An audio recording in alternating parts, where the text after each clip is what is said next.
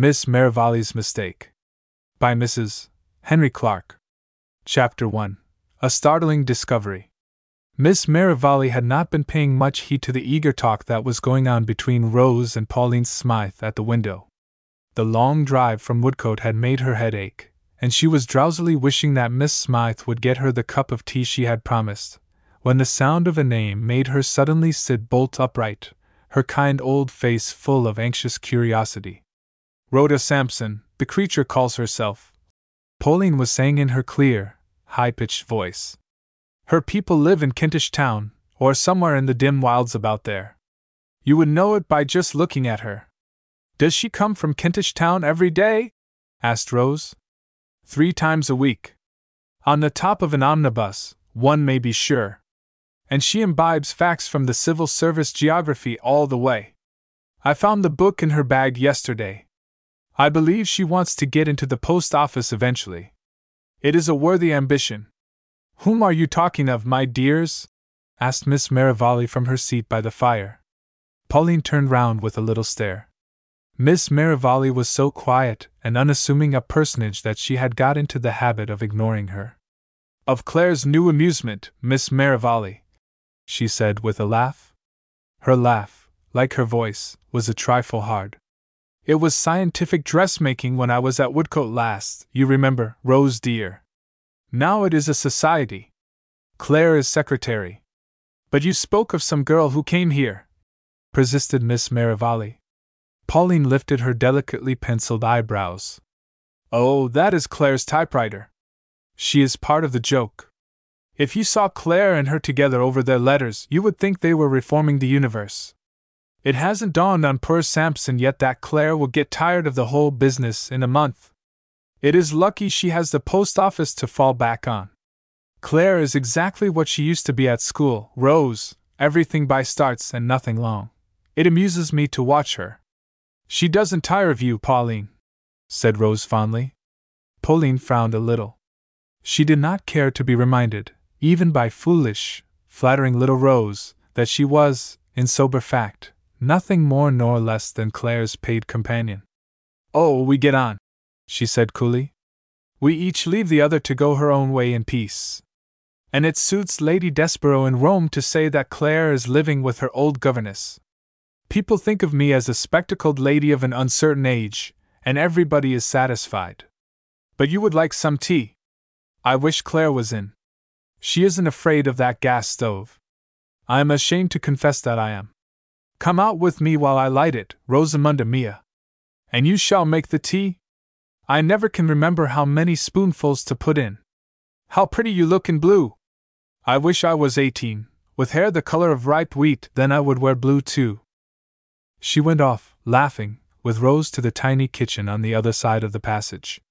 The sitting room was the largest room in the little Chelsea flat, and that was smaller than any of the rooms at Woodcote but the diminutive dimensions of the place only added to the fascinations of it in Rose's eyes. As she took the cups and saucers down from the toy like dresser and put them on the Lilliputian table between the gas stove and the door, she felt a thrill of ineffable pleasure. Oh, Pauline, I wish I lived here with you. It's so dull at Woodcote. And it seems to get duller every day. Poor little Rose, it must be dull for you.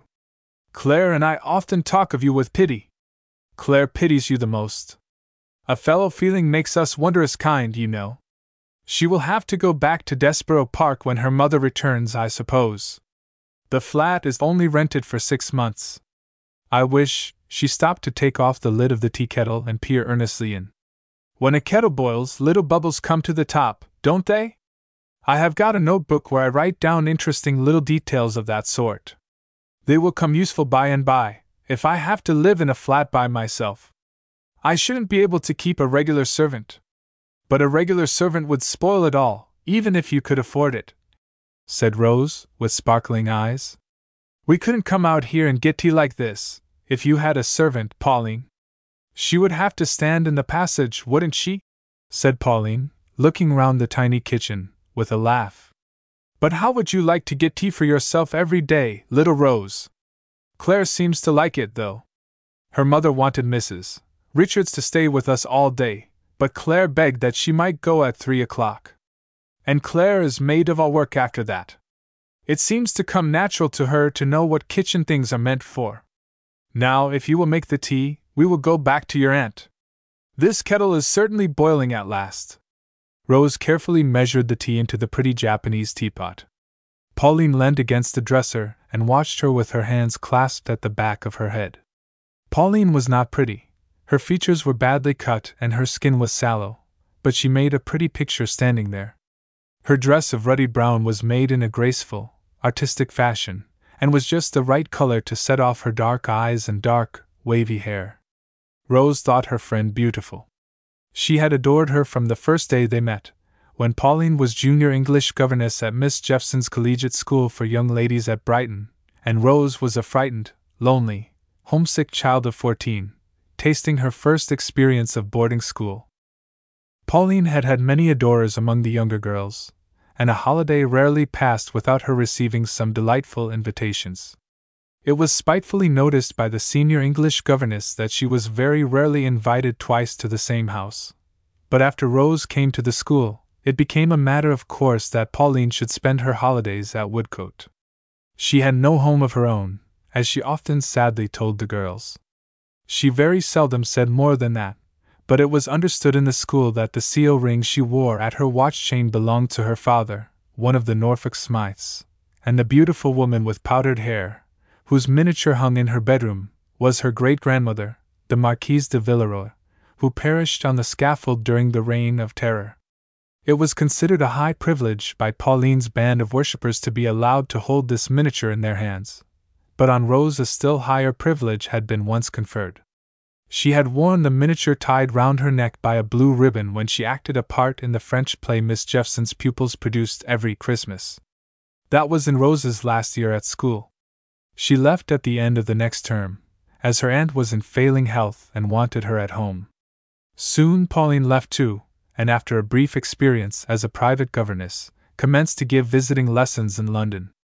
She lived at first with a cousin of Miss Jeffson's, a clergyman's widow, but the arrangement did not somehow prove a satisfactory one, and it was a relief to them both when Claire Desborough, whose old admiration for Pauline had revived on meeting her in London, had begged her to share the little flat her mother had consented to rent for her, while the family spent the winter in Italy. Pauline found the freedom of a flat delightful, and looked forward with a sinking heart to the day of Lady Desborough's return. Her only hope was that Rose might be induced to entreat her aunt to let her live in London, so that she might study music at the Royal Academy.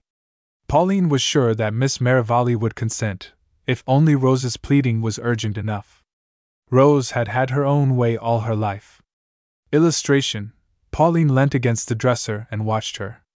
There, it is quite ready now, Rose said, as she finished cutting the bread and butter. If you will move a little, Pauline, I will carry the tray in. I ought to do that, said Pauline lazily. What will your aunt think, Rosie? I am not treating you like a visitor, am I? I wish I wasn't a visitor, said Rose, with a faint little sigh. I envy Claire more than I ever envied anybody. She must be having a lovely time. It will soon be over, poor dear. I wish. Pauline stopped again and began a fresh sentence. You and I would get on better than Claire and I do, Rose. We like the same things. She does not care a bit for music, but I can't live without it. What delightful times we could have together, Rose! But I don't suppose your aunt would hear of it. She is more old fashioned in her ideas than Lady Desborough. Rose had clasped her hands together. Oh, Pauline, it would be too delightful! Would you really like to have me? Aunt Lucy might let me come, though I'm afraid she could not get on without me. And there's Tom! Pauline's dark eyes grew quizzical. I didn't know you were afraid of Tom, Rose. Doesn't he think everything you do is right? Was there ever a little girl so spoiled by a big brother? But he thinks I ought always to be at home to wait on him. You said the other day that he was selfish, Pauline. All brothers are, my dear, returned Pauline oracularly. And it is sisters who make them so. Come, strike a blow for your liberty, Rose. You are not really wanted at home, and you are wasting your days in that dull little country place. Wouldn't you like to live here with me? Rose's face was answer enough. She drew a deep breath before she spoke. If only Aunt Lucy wouldn't miss me too much, Pauline. But she's not strong. I don't think she could do without me. She would be better if she came up to London oftener and had a fuller life. Returned Pauline, with decision. Her ill health has always been mainly imaginary, Rose. When people have nothing else to do, they sink into invalidism. But you are making me lose my character as a hostess altogether. Let us take in the tea. Your aunt will wonder what we have been doing. But Miss Merivale had not noticed that the tea was a long time in making its appearance. She was still absorbed in anxious thought when the girls came in, and after a little while she managed to lead the conversation back to Claire and her typewriter. Mr. Powell suggested that we should have the programs for the concert typewritten, Rose. He said it would be cheaper. Could you give me the address of Miss Sampson, Miss Smythe? I shouldn't advise you to employ her, Miss Merivale. Returned Pauline in a voice that had a sharp edge to it. For some reason or other, Claire's assistant was evidently not a favorite of hers. I don't believe she knows her business properly. Lady Desborough's sister picked her up for Claire. I might try her. Could you give me her address, my dear? Pauline opened her eyes. It was utterly unlike Miss Merivale to be so persistent. I am afraid I can't, Miss Merivale. I know nothing whatever about her, except that she has just come from Australia with some relations who kept a small shop out there. It was foolish of Mrs. Metcalfe to send us such a person. There are so many ladies who would be glad to do the work. Miss Merivale had caught her breath sharply as Pauline mentioned Australia, but neither of the girls noticed her agitation. Rose had wandered to the window, and was looking with delight at the vast expanse of chimney tops, and the little glimpse of the river, gray under the cold March sky. And Pauline was slowly stirring her tea, with her eyes cast down. She was thinking whether it would be wise to drop a hint about Rose's unhappiness at Woodcote. She had just made up her mind to say a guarded word or two, when she found, to her sharp annoyance, that Miss Merivale's mind was still running on Rhoda Sampson. She comes here three times a week, I think you said, my dear? asked Miss Merivale in her gentle voice. Does she come in the mornings? She has her meals here, perhaps? Pauline laughed. We haven't invited her yet. I told Claire she must draw the line somewhere. There is a Lockhart's coffee house round the corner, and she goes there. What makes you interested in her, Miss Merivale? If you want some typewriting done, I can easily get a proper person for you. Mrs. Metcalfe got Sampson because she is so cheap. She comes to Claire on Mondays, Wednesdays, and Saturdays for some ridiculous sum. If she knew her work, she would have wanted more. In fact, she told Claire that she knew very little. Rose, what are you looking at? Do you find the company of chimney tops exhilarating? I wish our flat was in the front of the building.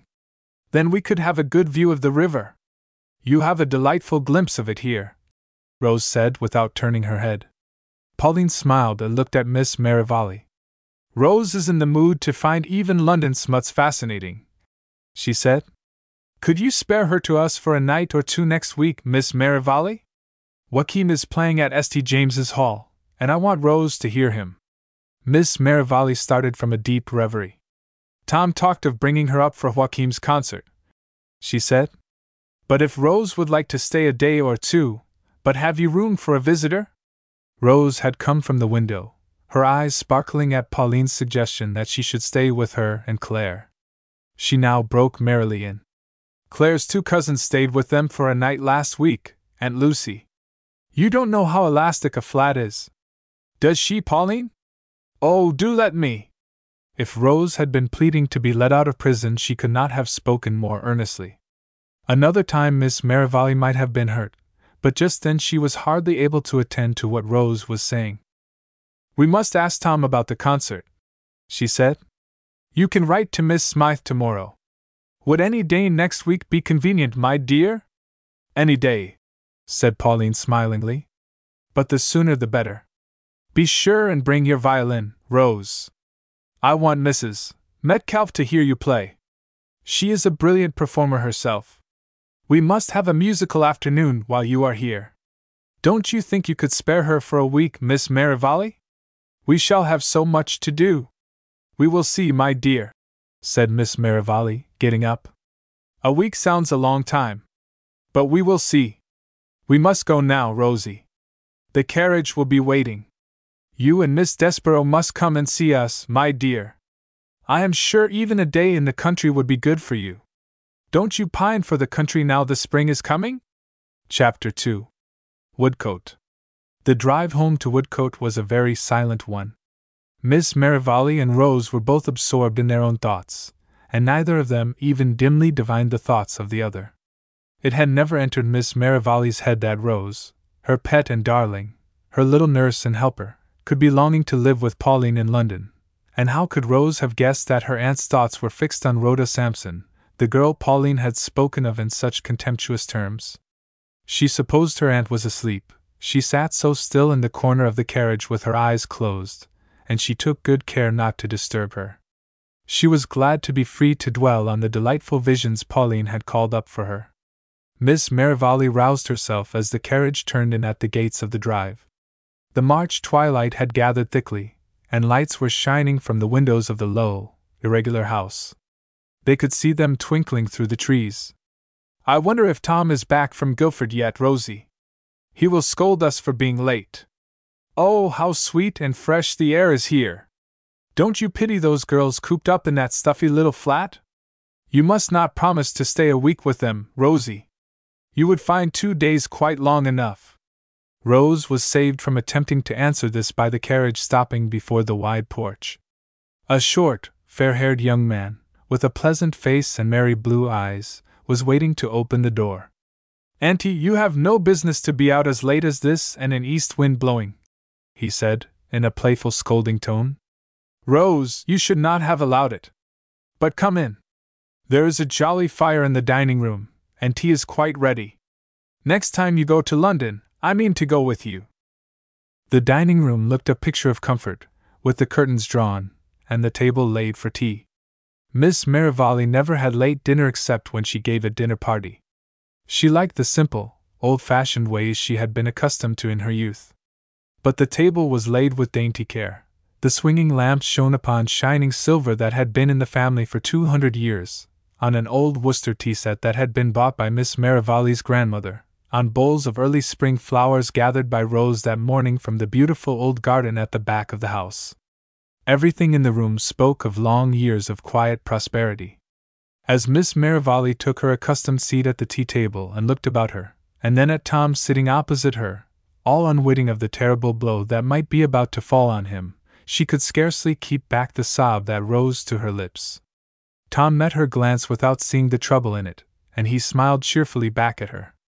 Well, how did the shopping get on? he asked. Did you remember the seeds, Rose? Rose gave him a guilty look. Oh, Tom, I quite forgot. Did you want them? He looked vexed for a moment, but only for a moment. It does not matter. I can write. I promised Jackson he should have them this week.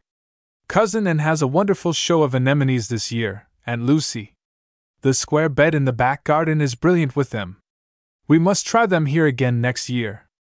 I don't intend to be satisfied till we have beaten Cousin Anne. She says the soil here doesn't suit anemones, they are fanciful flowers, returned Miss Merivale. Then you went to Broadhurst, Tom? Yes, I just managed it. Old Mrs. Harding was there. She is failing very fast, poor old soul. Part of the time she thought I was Cousin James and Lucy. She wanted to know when I heard last from my sister Lydia. Miss Merivale put her cup down with a little clatter. Her hand had begun to tremble. You are very much like James, Tom, she said, glancing at the portrait that hung on the wainscoted wall just above him. And you get more like him every day. It was the portrait of her only brother she was looking at. Tom and Rose were her cousin's children, though they called her aunt. She had adopted them when Rose was a baby and Tom a sturdy lad of five. Woodcote had been their home ever since. Tom had grown up knowing that the estate was to be his at Miss Merivale's death. James Merivale had died young, ten years before his father, and Lydia, Miss Merivale's only sister, had married against her father's wishes, and had been disowned by him. After vainly trying to gain his forgiveness, she and her husband emigrated to Australia, and for some years nothing was heard of them. Then Lydia wrote to her father, telling him that she was a widow, and begging him to send her money that she might come home. The stern old man burnt the letter without answering it, and without showing it to his daughter Lucy, and the next news came in a letter written by Lydia to her sister. She had married again, her husband's partner, James Sampson, and had a little daughter, whom she had named Rhoda, after her mother. The letter asked for money, and Miss Merivale sent what she could, though she had little to send, for her father demanded a strict account of all she spent. She gave him the letter to read, and he returned it to her without a word. But his heart must have relented towards his disobedient daughter at the last, for by a codicil to his will it was provided that at Miss Merivale's death Woodcote was to pass to Lydia, or, in the event of her not surviving her sister, to her daughter Rhoda. But poor Lydia never knew that her father had forgiven her. She died three days before him, and when her sister's letter reached Australia, James Sampson had broken up his home in Melbourne and started with his little daughter for a distant settlement. He never reached the settlement, and all Miss Merivale's efforts to trace him proved fruitless. She at last accepted the belief of the lawyers that he had lost his way, and, like so many other hapless wanderers, had perished in the bush.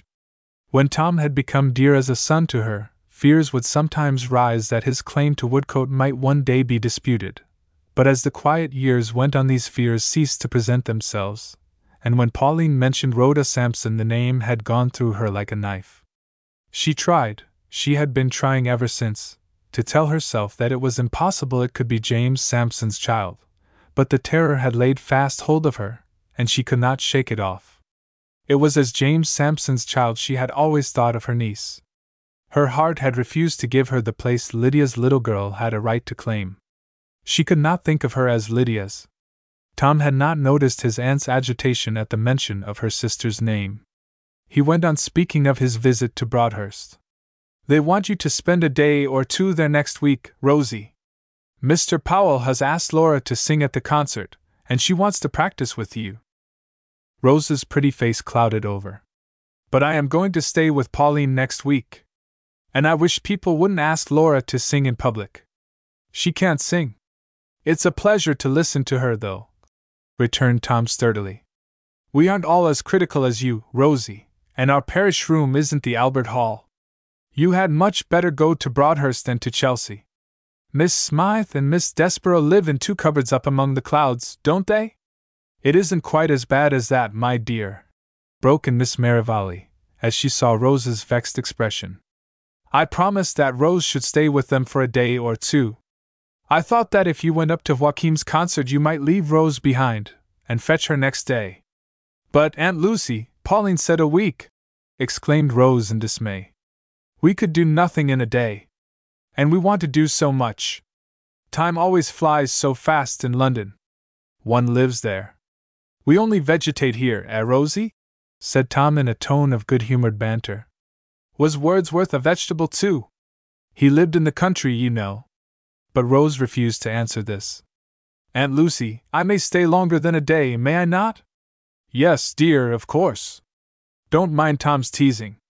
I must go up to town again tomorrow, I find, and I will call at Cadogan Mansions and see Miss Smythe for you. And I can get your seeds, Tom. Both Rose and Tom stared in surprise at this. Aunt Lucy, you will tire yourself out if you go off shopping again tomorrow, exclaimed Tom. Can I go for you? No, I must go, my dear. I shall go by train, I think. You shall drive me to the station, and I can take a hansom at Victoria. No, you must not come with me, Tom. I want to see Mr. Thompson. You won't be able to find your way to Lincoln's Inn by yourself, said Tom teasingly. We can't let her go alone, can we, Rose? Don't be such foolish children, returned Miss Merivale, getting up from the table. I have a matter of business to talk over with Mr. Thompson, Tom. And I would rather go alone, please. She spoke with such unwonted decision Tom could say no more. But he was both hurt and surprised. Miss Merivale was accustomed to ask his opinion on every business matter. He practically managed the estate for her. It seemed very strange to him that she should be so bent on going to see Mr. Thompson alone. He felt as if he must have proved himself in some way unworthy of her confidence. Miss Merivale saw that he was hurt, though he tried his best to hide it. But it was impossible for her to explain. She had determined to be silent till she had seen Rhoda Sampson and found out who she was. Rose was as much surprised as Tom at her aunt's determination to go alone to London next day. She talked of it to Tom in the drawing room when Miss Merivale had gone up to her room. You don't think it is about her will, do you? she said in a hushed tone. Tom gave her a look of strong disgust. I don't think anything about it. But she isn't fit to go by herself. Get her to take Maitland, if she won't take one of us. She was looking quite ill this evening, didn't you notice? I wouldn't stay away a week, Rosie, if I were you. She misses you dreadfully if you are away only a day. But it is so dull here, doing nothing day after day but wait on Aunt Lucy, and pick the flowers, and look after the old people in the village, said Rose, moved to a sudden burst of confidence. It's different for you, Tom. You have your shooting and fishing, and the estate to look after, and all the rest of it. But I'm at home all day. That's where a girl ought to be, my dear, returned Tom good humoredly. I'm not going to pity you. If you are dull, it's your own fault. Laura isn't dull. I don't suppose an oyster is dull, was Rose's disdainful retort. But it's no good to talk to you, Tom. I don't say Laura is as clever as you, my dear, returned Tom, with undiminished good humor. But it is no good grumbling about your lot. Aunt Lucy couldn't do without you, and you wouldn't leave her if you could. So what's the use of talking? And as to your being dull, I don't believe it. You only imagine you are. That's where your cleverness comes in, you see. We stupid people aren't ashamed to be contented. Rose could not help laughing at this, though she felt very cross. But she felt Tom was right in saying that her aunt could not do without her for very long. And she told herself sorrowfully that she must give up all hope of sharing Pauline's flat when Claire went back to dull captivity at Desborough Park. She could not be spared. It seemed doubtful if she would be able to persuade her aunt and Tom to let her stay more than a day or two when she made her promised visit in the following week. She went up to her aunt's room to bid her good night, feeling herself a martyr, but determined to bear her hard lot with decent cheerfulness. Miss Merivale was sitting at the old bureau where she kept her most private papers. She had been reading over again the letter in which Lydia told her of the birth of her little dark eyed girl.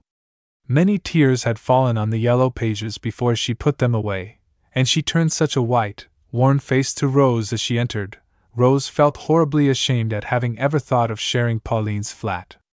And the goodnight embrace she gave Miss Merivale before going into the little white room that opened from her aunt's had compunction in it as well as warm affection.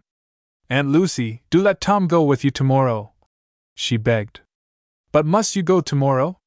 Yes, I must, dear, and I want to go alone, Miss Merivale answered. Then she pinched Rose's cheek, trying to speak playfully. You silly children, am I not to be trusted to go anywhere alone? I shall start early, and get back early. It is business I cannot put off, Rose. Perhaps tomorrow I shall be able to tell you all about it. Chapter 3 A Visit to Kentish Town. It was just before twelve o'clock next morning when Miss Merivale reached Cadogan Mansions. She told the cabman to wait, and walked slowly up the long flights of stone steps. About halfway up, she met a girl coming down, with light springing steps, buttoning a pair of shabby dogskin gloves. Her dress was shabby too, and the little black straw hat had seen long service, but Miss Merivale only noticed her bonny face. It brightened the dreary staircase like a gleam of sunshine. It never struck her that this was the girl she had come to see. From Pauline's words the day before, she had pictured Rhoda Sampson as a very different sort of girl. The flat was at the top of the high buildings, and Miss Merivale was out of breath by the time she reached the neat front door with the electric bell.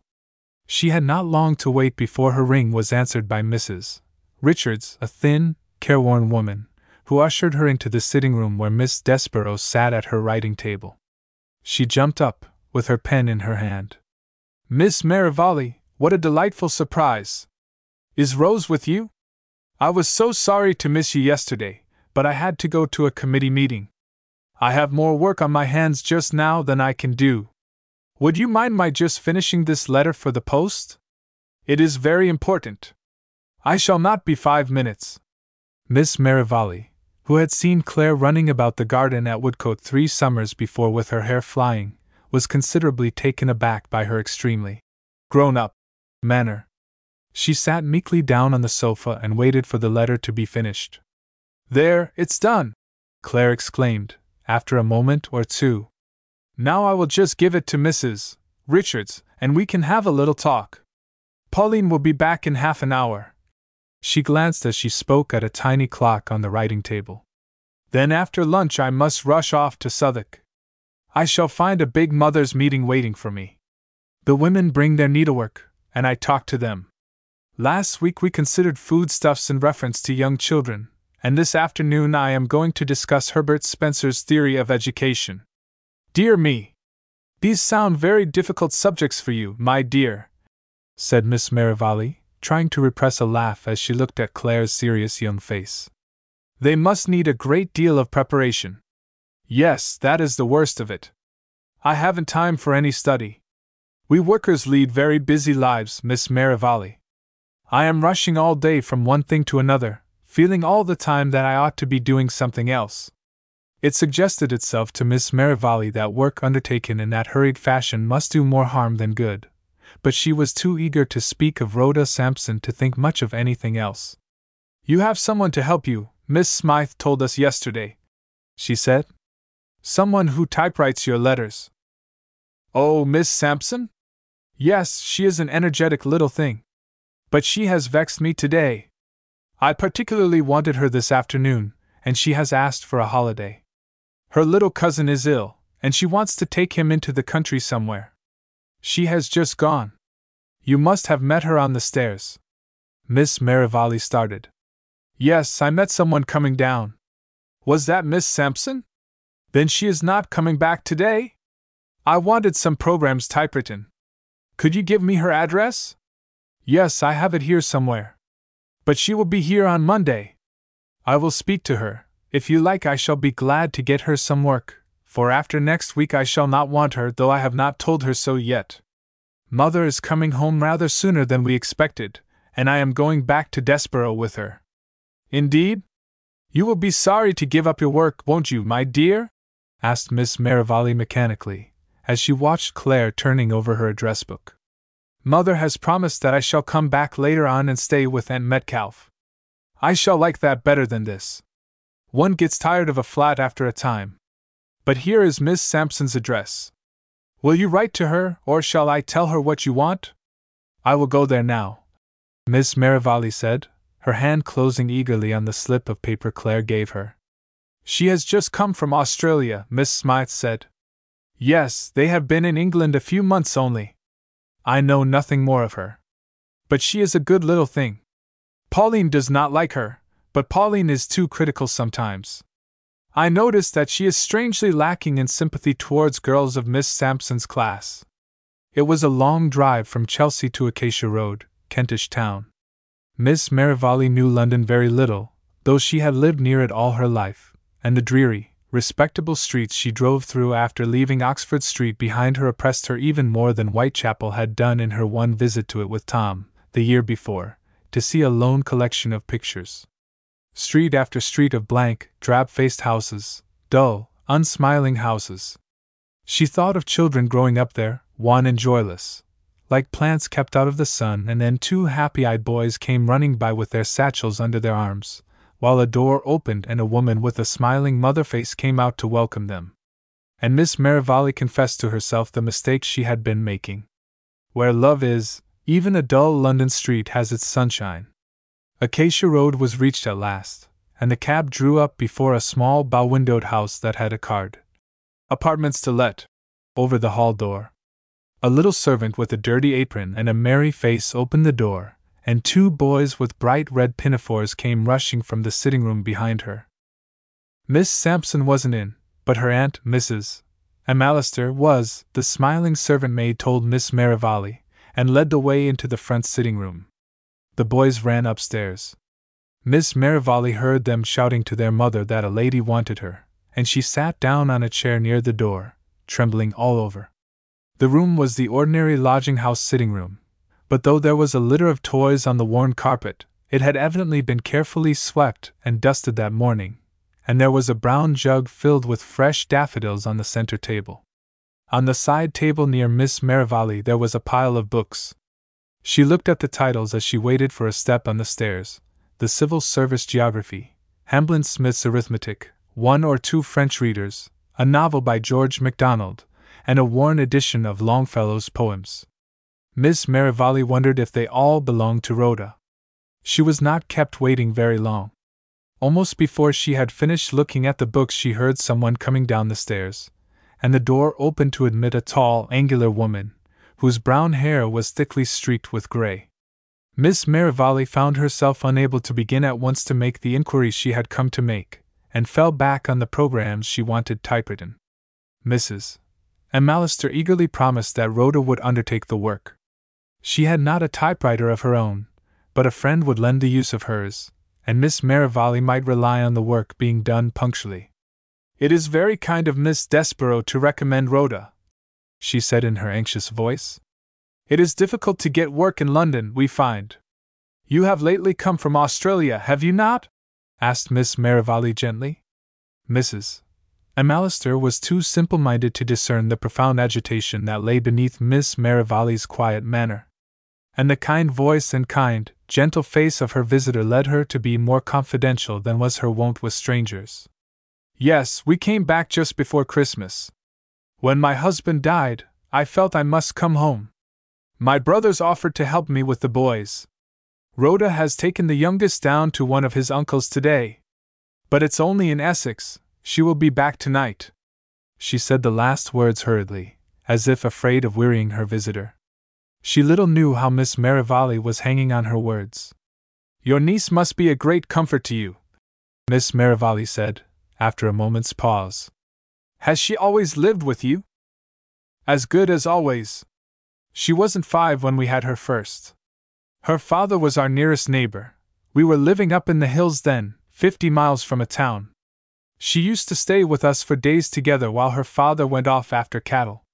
And when he died, we brought her home for good, I haven't a girl of my own, but I've never known what it is to miss one. Rhoda's no kith or kin to us, but she has been a daughter to me, all the same, and a sister to the boys. We've had a hard fight since we came home, for my brothers have been unfortunate lately, and are not able to help us as they wanted to. But Rhoda hasn't lost heart for a moment. Mrs. McAllister had been drawn into making this long speech by the eager look of interest she saw in Miss Merivale's face.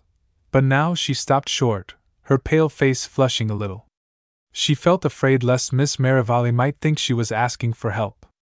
Then I suppose she had no relatives of her own? asked Miss Merivale, after a pause, in which she had been struggling for her voice.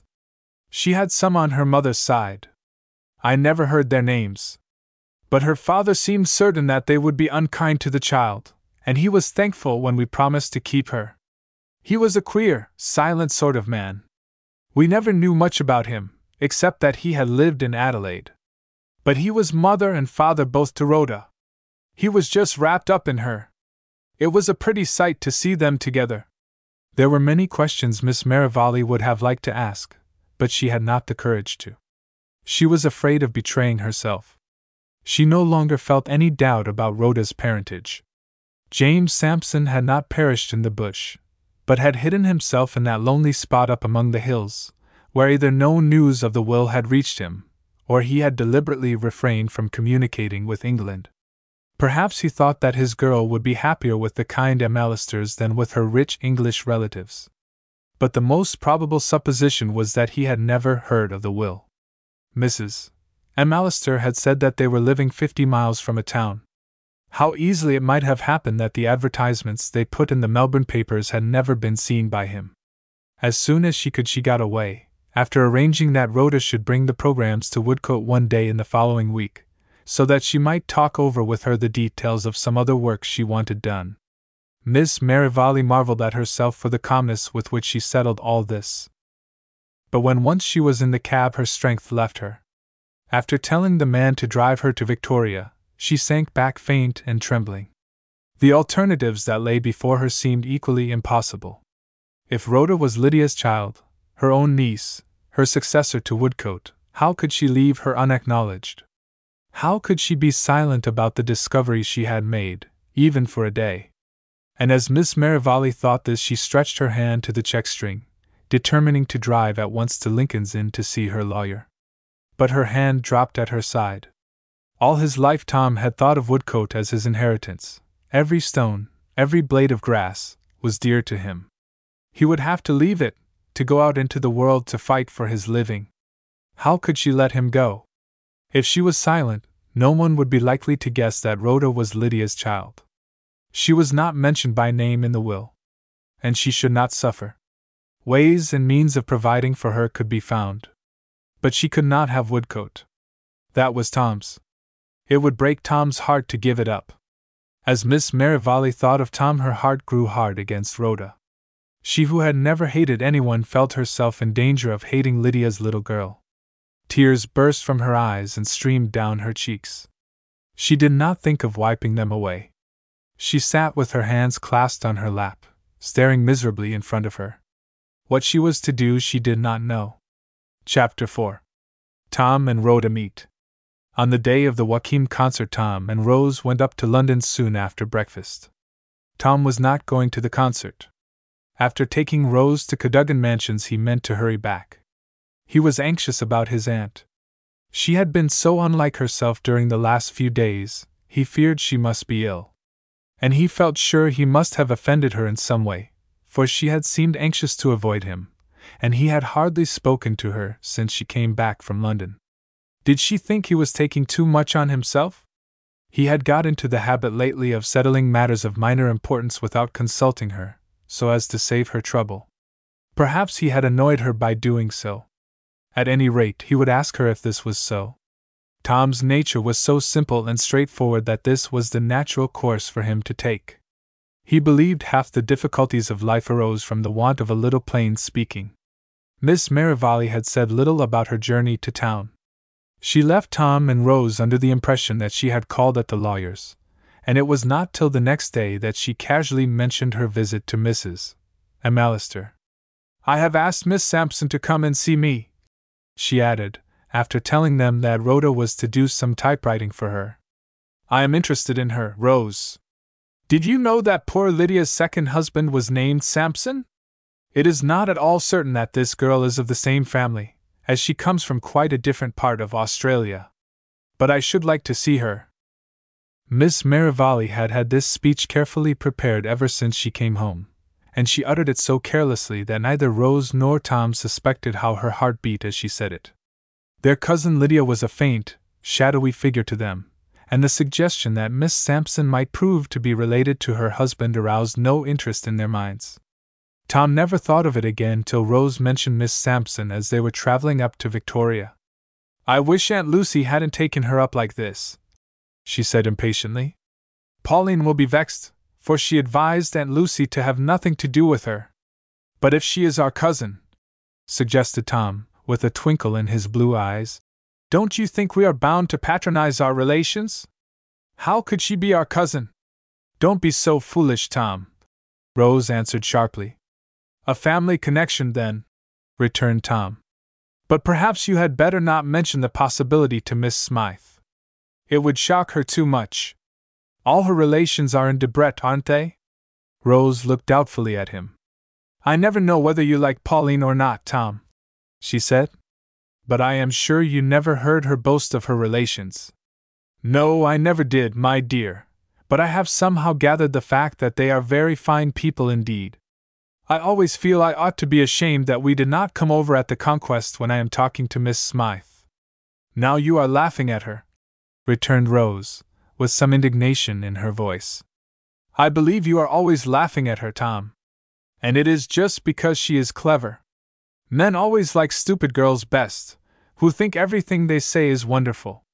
At this, Tom laughed outright. There is one clever little girl I am very fond of, he said, and it is going to be dull at Woodcote without her.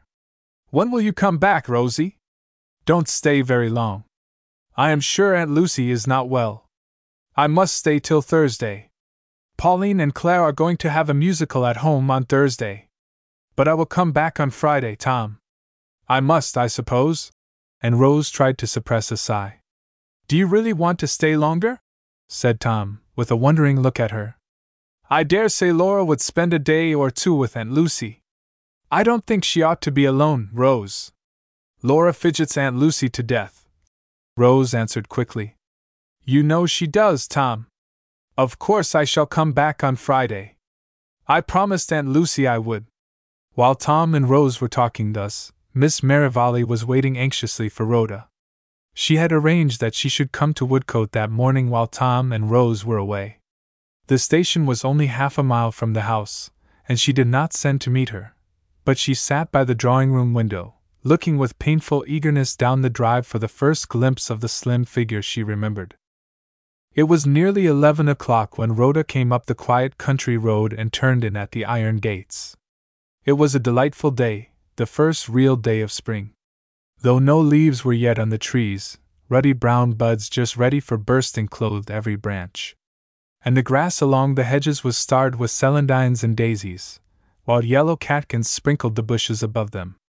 A blackbird was singing loudly as Rhoda passed the big chestnut trees by the gate, and a squirrel darted down from a fir and scurried across the drive to hide himself in the little wood. Rhoda waited a moment, hoping for another glimpse of the bright eyed little fellow. She was a child still in her delight in small animals, and this visit to Woodcote was a great treat to her. She loved the country, as only country bred people forced to live in a big town can love it. And this sweet English countryside, with its breezy uplands and smiling pastures, seemed more beautiful to her than even her dear Australia. She drew a breath of delighted admiration when she came out on the lawn and saw the old house with its beds of tulips before it flaming in the sun. It was such a house as she had read of but had never seen, a haunt of ancient peace, time worn, yet smiling still, its walls mellowed by the sunshine of many a hundred summers. She would have stood a moment to notice the delightful lines the gables made against the sky, but a figure at one of the deep, narrow paned windows to the right of the porch caught her attention, and remembering that she had come on sober business, she walked briskly up to the heavy iron studded door within the porch and pulled the twisted bell rope. By Miss Merivale's orders, she was shown into the library, a delightful room looking out on the garden at the back of the house. She had ample time to notice what a dear old garden it was, for Miss Merivale kept her waiting quite a quarter of an hour. More than once Miss Merivale went across the narrow hall and put her hand on the door, and then went back to the drawing room, finding her courage fail her. And when at last she entered, she was so deadly pale, Rhoda lost all her nervousness and pity for her. She felt sure that she must be ill. Yes, that will do very nicely, Miss Merivale said, after giving the typewritten programs a cursory glance and pushing them from her. Her eyes went back to Rhoda's face. She saw now that the fleeting glimpse she had got of her on the staircase had somewhat deceived her. Rhoda was not as pretty as she had thought. Her mouth was a little too wide, and her nose had too blunt a tip for beauty. But it was a charming face, nevertheless, full of heart sunshine, and the dark brown, darkly fringed eyes would have redeemed a plainer face. Miss Merivale remembered with a sharp pang how Lydia had written of her dark eyed girl. She spoke of her sister, after a moment or two. It has struck me that your father might have been related to her second husband, she said. She had determined after leaving Acacia Road to mention this as possible both to Rhoda and to Tom and Rose. Many people knew that Lydia had been Mrs. Sampson when she died, though Miss Merivale believed that she herself was the only person who was aware that her child had been named Rhoda. But she soon found that Rhoda knew very little of her father. She had lived so long with the McAllisters that she had come to identify herself with them, and had never desired to learn more of her own people. She could scarcely remember her father, and could not remember his Christian name. J. Sampson is written in my little Bible, she said. It is the only book I have which belonged to him. Our house was burnt down when I was about two years old, and all his books and papers were burnt with it. Uncle Tom and Mr. Harding used to call him Jack, I have heard Aunt Mary say. Who was Mr. Harding? asked Miss Merivale quickly. He was father's partner for a little while. I don't remember him at all. He is a rich man now, and lives in Adelaide. Your father came from Adelaide, Mrs. McAllister told me. My sister lived in Melbourne. Then you can tell me nothing else? Rhoda hesitated a moment. Miss Merivale's voice had been cold and constrained, but there was a beseeching eagerness in her glance. She unclasped a little locket from her watch chain and passed it across the table. That and my little Bible is all I have. It must have been my mother's, I think. Miss Merivale caught up the little locket with trembling fingers. She rose and went to the window, and stood with her back to Rhoda, apparently examining it.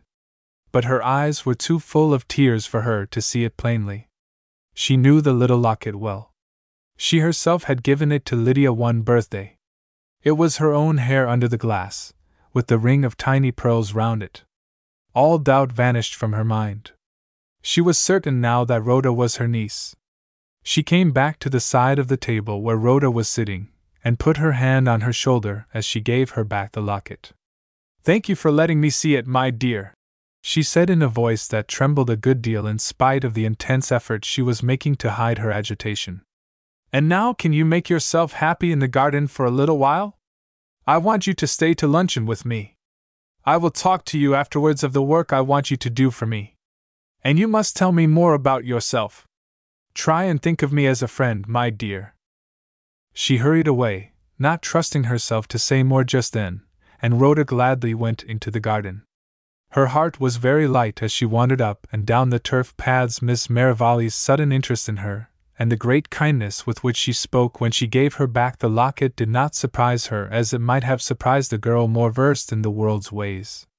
But she was eagerly grateful. She felt it would be easy to tell Miss Merivale of the hard struggles she and Aunt Mary had had to keep the younger boys at school and pay the premium for Ned's apprenticeship to that big engineering firm. She was sure Miss Merivale would not suppose she wanted money help. She had talked of giving her work, and it was work that Rhoda was pining for. Her strong young hands and willing brain were eager to be employed to the utmost.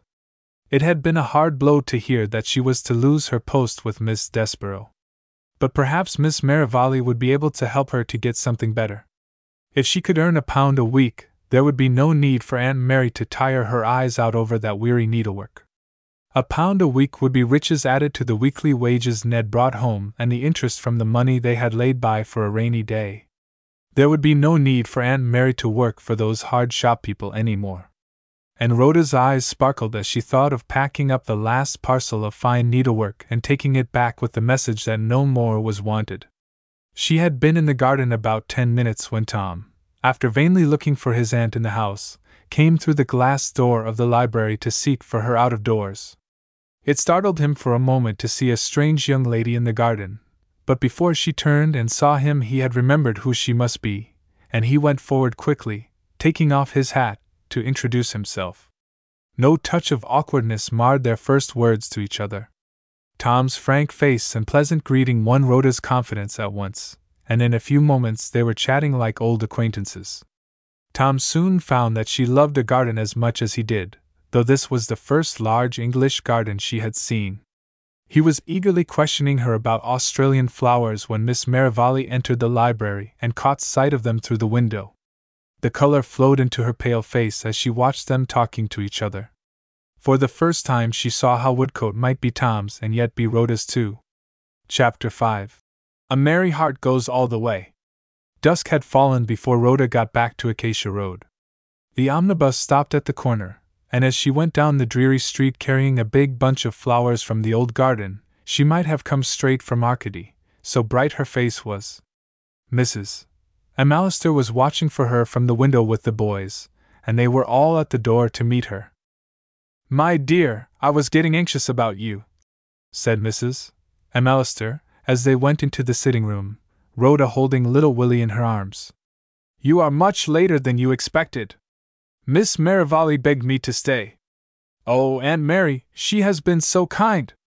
But I will tell you all about it presently. How tired you look, Aunt Mary! Jack and Willie, I hope you have been good? They have been very good, said Mrs. Allister hastily. I have been trying to get my work finished. Give me your hat and jacket, darling. Jack shall take them upstairs for you. You have had a long day. How beautiful those flowers are! They scent the room already. English flowers are sweeter than our flowers used to be. But we had a lovely garden, hadn't we? She was speaking very nervously, and she kissed Rhoda again as she took her hat and jacket from her. I am so glad Miss Merivale was so kind, dear. Oh, she was wonderfully kind. And she has given me some more programs to do. I am to take them to her on Thursday. That will be another nice change for you, dear. You look all the better for a breath of country air, was Mrs. McAllister's nervously spoken answer. Uncle James says we are all to live in the country with him, broke in Jack, who had been watching for an opportunity to make his voice heard. And we shall have cream every day, and see the pigs fed. Uncle James? said Rhoda, looking at Mrs. McAllister. A little shadow had fallen on her face. Mrs. McAllister's elder brother had been the only person who had ever made her feel that she was an outsider and had no real claim to the place she held in the family. Mrs. McAllister's anxious face had clouded over too. My dear, I did not want to speak of it till after tea. James is coming in again this evening, when Ned is home. Jack and Willie, run and ask Mrs. Ellis if the kettle is boiling yet. Rhoda will want some tea. I had tea before I came away, Rhoda said, as the boys ran off. When did Uncle James come, Aunt Mary? This afternoon, dear. He got to London last night. And he went down to the works this morning, and saw Ned and Mr. Howard. Oh, Rhoda, they want Ned to go to Plymouth. Rhoda looked at her aunt. She understood now what those new lines of anxiety in her face meant, which she had noticed the moment she came in. To Plymouth, Aunt Mary? But that is a long way off. They have a branch there, and they want Ned to go. James says it is a splendid thing for him. And he wants me to go down there and live with him, Rhoda. His farm is only three miles from Plymouth. She did not look at Rhoda as she spoke, but kept fingering the tablecloth nervously, with her eyes cast down. For a few seconds Rhoda was silent. Then her voice was very cheerful. Why, you will be quite close to Ned, and Mary. And the country air will be so good for the boys. I think it is a splendid plan. Mrs. McAllister gave her a piteous glance. If only you could go too, Rhoda darling. But James says. How could I get work in the country, and Mary? And Miss Merivale has promised that she will get me plenty of work. Rhoda's lips quivered a little as she thought of her daydreams as she came home. How, if she got plenty of work, they might take a little house and have a little garden of their own. But she went bravely on. It would be foolish of me to think of leaving London, Aunt Mary. And of course you must go with Ned. Is he pleased about it? They must think a good deal of him to promote him like this. Yes, it is a promotion, said the mother eagerly. She was very fond of Rhoda, but her eldest boy was her heart's darling. James said Mr. Howard spoke so highly of him. And James is very anxious I should go to Coombe. His old housekeeper is leaving him, and he wants me. If only. But Rhoda again interrupted her. She knew perfectly well how reasonably and firmly the shrewd, hard headed farmer had spoken that afternoon. He was both anxious and willing that his sister and her boys should make their home with him, but he did not want her. He considered her old enough to fight the battle of life for herself. And she was determined that her aunt should not guess how hard the parting would be to her. It is a delightful plan, Aunt Mary. You would not have come to London if Ned wasn't here. I know how you have hated it. And you must not trouble about me. There are heaps of places now where girls can live comfortably for very little. I will ask Miss Desborough tomorrow. And if I can pass the post office examination, I might get appointed to Plymouth. Aunt Mary, don't cry. I can't bear it. You don't feel it as I shall, sobbed Mrs. McAllister, without looking up. But I couldn't let Ned go to Plymouth alone, Rhoda. I couldn't be parted from him. Of course not, Rhoda answered cheerily. She was glad her aunt did not look up, for she knew her face had turned very white, and slow hot tears had forced themselves into her eyes but her voice was cheery. And you will be quite close to him at Coombe. He will be able to live with us. There is a station quite close, said Mrs. McAllister, drying her tears. Now that Rhoda seemed to bear the news so well, she was able to think of the bright side of things. And you must spend a long month with us in the summer, Rhoda darling. James means to insist on that. He does mean to be kind, dear. I am sure he does. And when he hears about Miss Merivale, he will make you see that it would be foolish of me to think of leaving London. But here comes the tea at last. I will run up and wash my hands first. Don't wait for me, and Mary. No one could have guessed, when Rhoda came down, with her hair freshly done, and a new pink ribbon round the neck of her brown dress, what bitter tears she had been shedding upstairs. And when Mr. Price came in, he was pleasantly surprised at the sensible view she took of things, and his invitation to her to spend the August holidays at Coombe was far heartier than Mrs. McAllister had dared to hope for. And you will be able to run down to Leighton for a Sunday every now and then, he said, regarding her approvingly out of his hard gray eyes.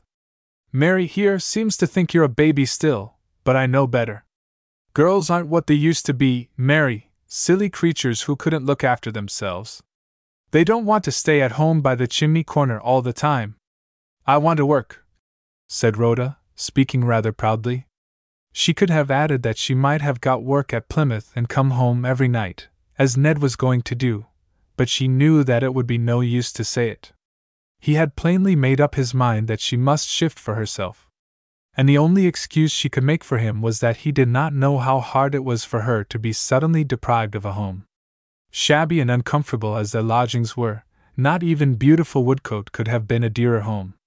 And a deadly chill seized her heart as she thought of living alone or with strangers.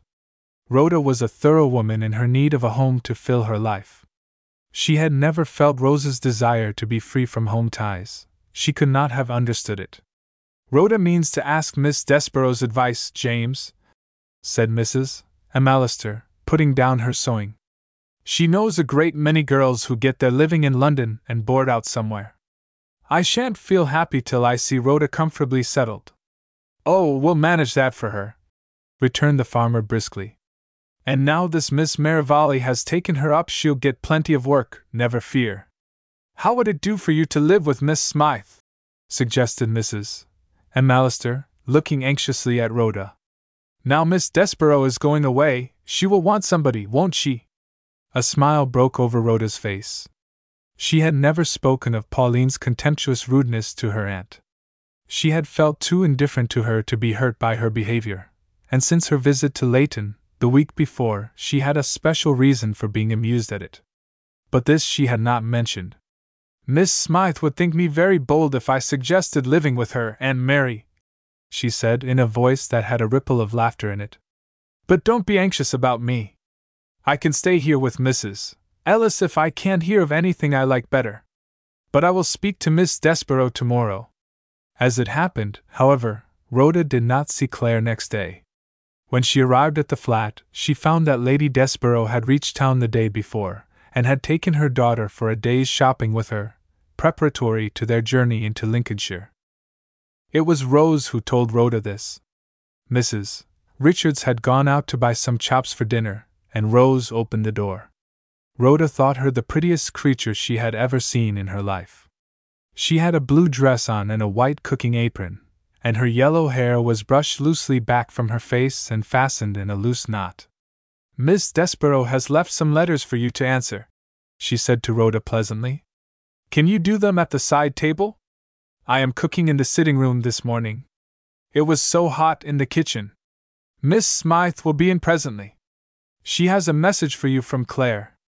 It was rather difficult to work at the side table, which was small and decidedly rickety, but Rhoda made no objection.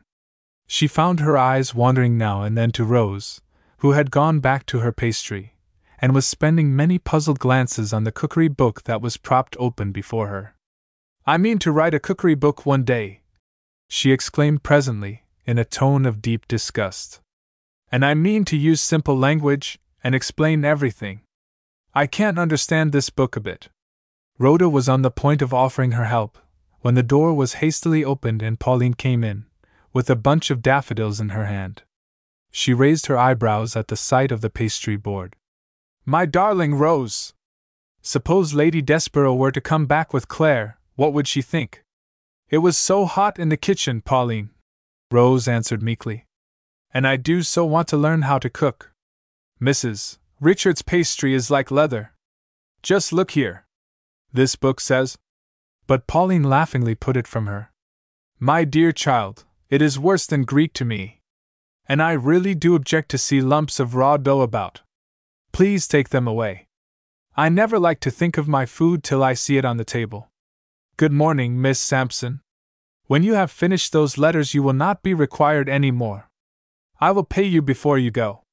Miss Desborough has gone out with Lady Desborough. Claire had left a kind message for Rhoda, and when Pauline went into the next room to take off her hat, Rose hastened to give it. She was so sorry not to be here to say goodbye to you, Miss Sampson. She feels that you have been such a help to her. Rhoda had listened to Pauline with a smile faintly lurking at the corner of her firm lips. But now the smile flashed brightly out at Rose. It has been very pleasant work, she said. I am sorry it is over. But your aunt has promised me some more work, Miss Merivale. I am to go down to Woodcote again on Thursday. Rose was surprised, and she could not help showing it. You went yesterday, didn't you? she said rather stiffly. It is a long way for you to go. I am very glad to go, Rhoda answered. She did not tell Rose she had spent the day at Woodcote. Something in Rose's manner checked her. But she did not begin her writing at once. Rose had taken up the cookery book again, and was bending puzzled brows over it. Rhoda watched her for a moment, her eyes full of admiration. Miss Desborough was pretty, but there was not a soft line in her face. Rose looked a child still for all her womanly height. Rhoda said to herself that she must be much younger than her brother. It was easy to see that they were brother and sister. Rose had just the same straight brows she had noticed in him yesterday, and her eyebrows, like his, were a shade or two darker than her hair. Would you let me see if I could help you, Miss Merivale? Rhoda said after a moment. I did all the cooking at home before we came to England. But Rose shut up her book. Pauline will scold again if I don't carry all this away, she said with a laugh. And I mean to have some cookery lessons if I can get them. But Woodcote is so far from everywhere.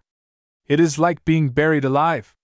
Rhoda, who had known what it was to live for years fifty miles from a town, did not know how to answer this. And Rose, angry with herself for saying so much to Miss Sampson, caught up the pastry board and rolling pin and retreated to the kitchen. She came back in a few moments with her apron off, and found Rhoda busy at work, and Pauline in a low chair by the fire with her hands clasped round her knees. Pauline had changed her outdoor dress for an odd, picturesque frock of sage green Liberty serge, touched with yellow. She had fastened some daffodils in her belt, and looked like an aesthetic picture of spring. Arrange my daffodils for me, there is a good little rose, she said, smiling lazily at Rose as she entered. The brown pots, not the blue ones. Now Claire is going to her native fens, I mean this room to be a thing of beauty and a joy forever. How good it will be to get rid of the click of that typewriter! Don't say that to Claire, laughed Rose, as she brought the brown pots to the table. She was telling me this morning it was the thing she would miss most. Pauline lifted her dark eyebrows. Did she really say that? But it is exactly like Claire, she is more a machine herself than a human being. I was very fond of her once, but I have found her trying to live with. They say you never know a woman till you have lived six months with her. Don't put too many daffodils in one pot, my Rose. They want plenty of room to show themselves. Rhoda had finished the work Claire had left for her. She carefully put her papers together and rose from the table. Pauline looked carelessly round at her. Ah, uh, are you going, Miss Sampson? Here is the money Miss Desborough left for you. Just write a receipt and leave it on the table, please. You understand that you are not wanted any more, don't you? I knew this was to be my last day, thank you, said Rhoda composedly. She smiled to herself as she wrote her receipt. She half thought of mentioning her visit to Layton, but she refrained. There was not a touch of spitefulness in Rhoda's nature, and she had no wish to humiliate Pauline, but the humorous side of the situation was thoroughly enjoyed by her. Rose went on arranging her flowers in silence for a minute or two after Rhoda went away, Then she spoke rather constrainedly. Why do you dislike poor Miss Sampson so, Pauline? Do you know that you were quite unkind to her? Was I? It is necessary to keep that sort of girl at arm's length. She would become intolerable if you didn't. Thank goodness, we have seen the last of her. Now come and sit down here and have a talk. What shall we do this afternoon, Rose? Only two more days. What do you want to do most? Claire and Lady Desborough are coming back to tea, suggested Rose, with a laugh. You are not very hospitable, Pauline. And tomorrow we shall be busy all day. My time will soon be over, won't it? Do you know, Aunt Lucy has asked Miss Sampson down to Woodcote again tomorrow, Pauline? I wonder if she has found out that she is related to Cousin Lydia's husband. I don't see what Aunt Lucy can want her for. Poor relations are a great nuisance, said Pauline sharply. It is foolish of your aunt to have anything to do with her. But don't let us talk of Sampson, Rosie, let us talk of ourselves. Suppose for a moment that you were going to stay with me through the summer, just let us plan what we would do. Rose shook her head. It would be too tantalizing, Pauline. I shall spend the summer at Woodcote. I know exactly what I shall be doing every hour of the day, and every day of the week, and every week of the month. But don't let us talk of it. Let us talk of the concert last night. Wasn't it wonderful? I wish Tom had been there. He would have understood better why Laura's singing irritates me. Pauline, I must get some good music lessons somehow. Do speak to Aunt Lucy about it on Friday. You are quite right, I am wasting my time as it is. Chapter 6 Pauline's Diplomacy. When Rhoda got home that morning, she found that Mrs. McAllister had already begun to pack. Ned was to go to Plymouth almost at once, and Mr. Price was anxious that his sister and the younger boys should return with him on the following Saturday. Little Hugh was to stay at Leighton for the present. Rhoda was to bring him down when she came for her holiday in August. Mrs. McAllister did not guess how hard Rhoda found it to be cheerful as she helped with the packing. A great load was lifted off her heart by the ready way in which the girl had acquiesced in the new arrangements.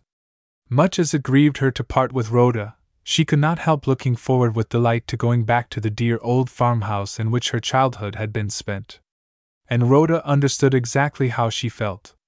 There was no bitterness in her heart, but, brave and cheery as she was, she dreaded to think of the lonely days that lay before her. She did not go down to Woodcote till Thursday afternoon. Miss Merivale had asked her to come early and spend the day, but she had written to explain how it was that she could not spare the time. Her aunt wanted her help in packing. The old house looked more beautiful and peaceful than ever, steeped in the golden afternoon sunlight. Rhoda thought with a thrill of wonder of Rose's words about her home. How could she have spoken so? Miss Merivale was in the library, with all the windows open to the garden. Rhoda was tremulously surprised at her greeting.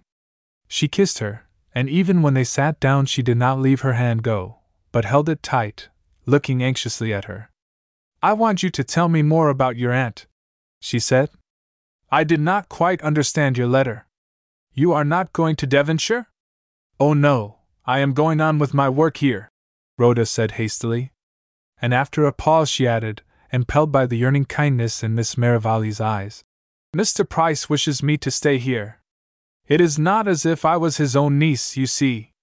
And I am nearly twenty. I am quite able to earn my own living. Miss Merrivale dropped her hands suddenly, and rose and went to the window. The quiver in Rhoda's voice was more than she could bear. She spoke without turning round. I see they are carrying the tea into the garden. Let us go out. I thought it would be pleasanter to have it out of doors. And afterwards you shall tell me what you mean to do. I should like. But she checked herself. She wanted to say that she would like Rhoda to come to Woodcote, but she saw how strange such a wish would seem, both to Rhoda and to Tom and Rose. She must wait a little. She must content herself with helping her in other ways. Tom had been obliged to go to Guildford that day on farm business. But somehow he had managed to get back early, and he strolled into the garden just as they sat down to tea, not looking in the least as if he had just ridden twelve miles at headlong speed. A faint smile crossed Miss Merivale's pale face as she saw him. It was what she had been hoping for. She left the talk during tea time to him and Rhoda, who had plenty to say to each other. They were both enthusiasts about a garden, and found it intensely interesting to compare notes. After tea, Tom was eager to show Rhoda some white violets in the wood close by. He found she had never seen any. They went off together, and Miss Merivale could hear their eager, happy voices as they searched about the wood looking for the violets, just like two children. She leant back in her chair, closing her eyes. For the moment, the ache at her heart was stilled. She was hoping that all might yet come right. Rhoda went home that evening feeling like a different creature. Mrs. McAllister had a jealous pang or two as she listened to her account of the happy times she had had. Don't you trust too much to her promises, child, she said anxiously. She's taken a sudden fancy to you, that's clear enough, but it mightn't last. She might take a fancy to somebody else next week, and forget all about you. I have heard of people like that. I don't think Miss Merivale is a bit like that, returned Rhoda stoutly. Hasn't she a sweet, kind face, and merry? I wish she didn't look so ill.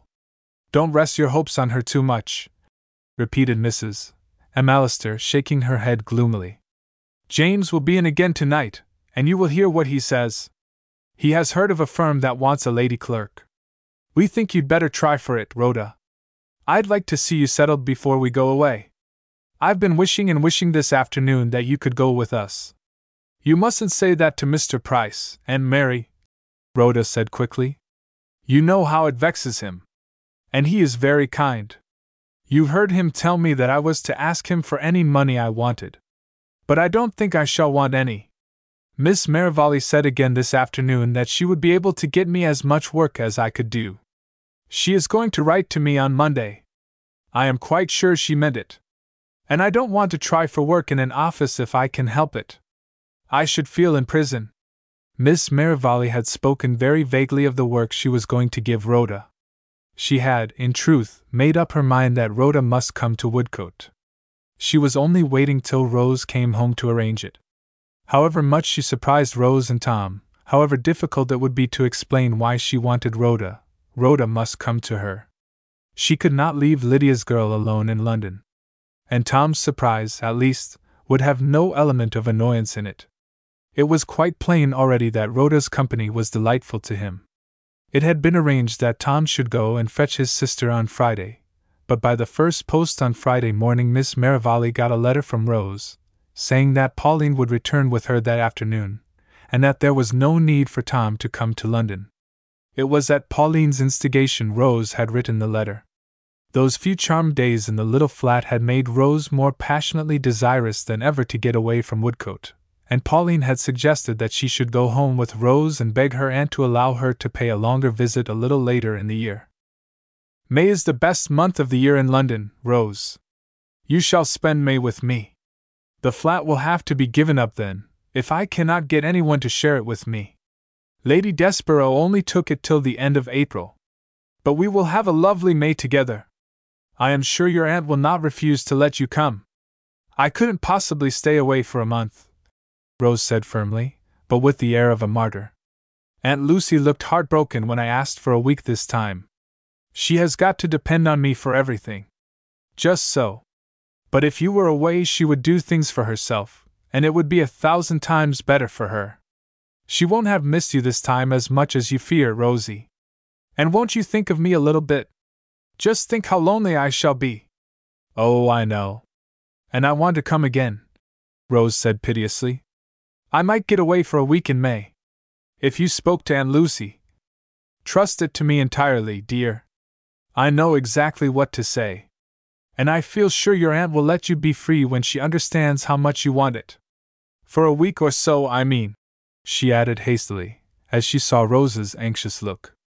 I mustn't ask for more, I suppose? It wouldn't be a bit of good to ask, sighed Rose. If Aunt Lucy said I might stay longer, she would look so miserable about it I should not like to take her at her word. But I might be spared for a week, I should think. That will be something to look forward to. They reached Woodcote early in the afternoon, and Pauline was soon furnished with an opportunity to plead Rose's cause with Miss Merivale. Tom had bought a new pony which he wanted Rose to see, and they went away to the stables, leaving their aunt and Pauline alone. Pauline had laughingly refused to accompany them. I am going to tell Miss Merivale what Mrs. Metcalfe said about your music, Rose, she said. It would make you vain if you were to hear it. Who is Mrs. Metcalfe? Asked Tom, when they got outside. Is she a great authority, Rose? She is Lady Desborough's sister, returned Rose with dignity. Pauline and I went to tea there yesterday. She lives in Grosvenor Square. Ah, I understand now why Miss Smythe spoke of her with bated breath, returned Tom in the light, bantering tone which so often irritated Rose. I might have known she lived in Grosvenor Square. Rose refused to take notice of his raillery. It was Mrs.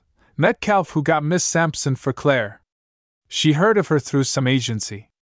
What has made Aunt Lucy take such an interest in her, Tom? She was down here again yesterday, wasn't she? Yes. Have you seen her, Rosie? For a moment or two. She looked nice, I thought. But I can't imagine what Aunt Lucy can find for her to do. Aunt Lucy is sure that she must be related to Cousin Lydia's husband. It is natural that she should take a great interest in her. She is coming down again next week to stay for a day or two. Aunt Lucy told me this morning that she meant to ask her. I am sure you will like her, Rosie. Tom spoke without looking at his sister, and hurried forward to open the gate of the stable yard for her without waiting to get an answer. But Rose had no answer ready. The tone in which Tom had spoken took her breath away. He seemed to think it was a matter of importance whether she liked Miss Sampson or not. When they got back to the house, Tom went off to his own den, and when Rose entered the drawing room, she found Pauline alone. The latter ran towards her and caught her by both hands. Her eyes were sparkling joyfully. My Rose, I have delightful news for you. Now, confess that I am the cleverest person in the world. I have made your aunt as anxious as you are about your music. She wants you to spend two months with me in London. Two whole long, lovely months.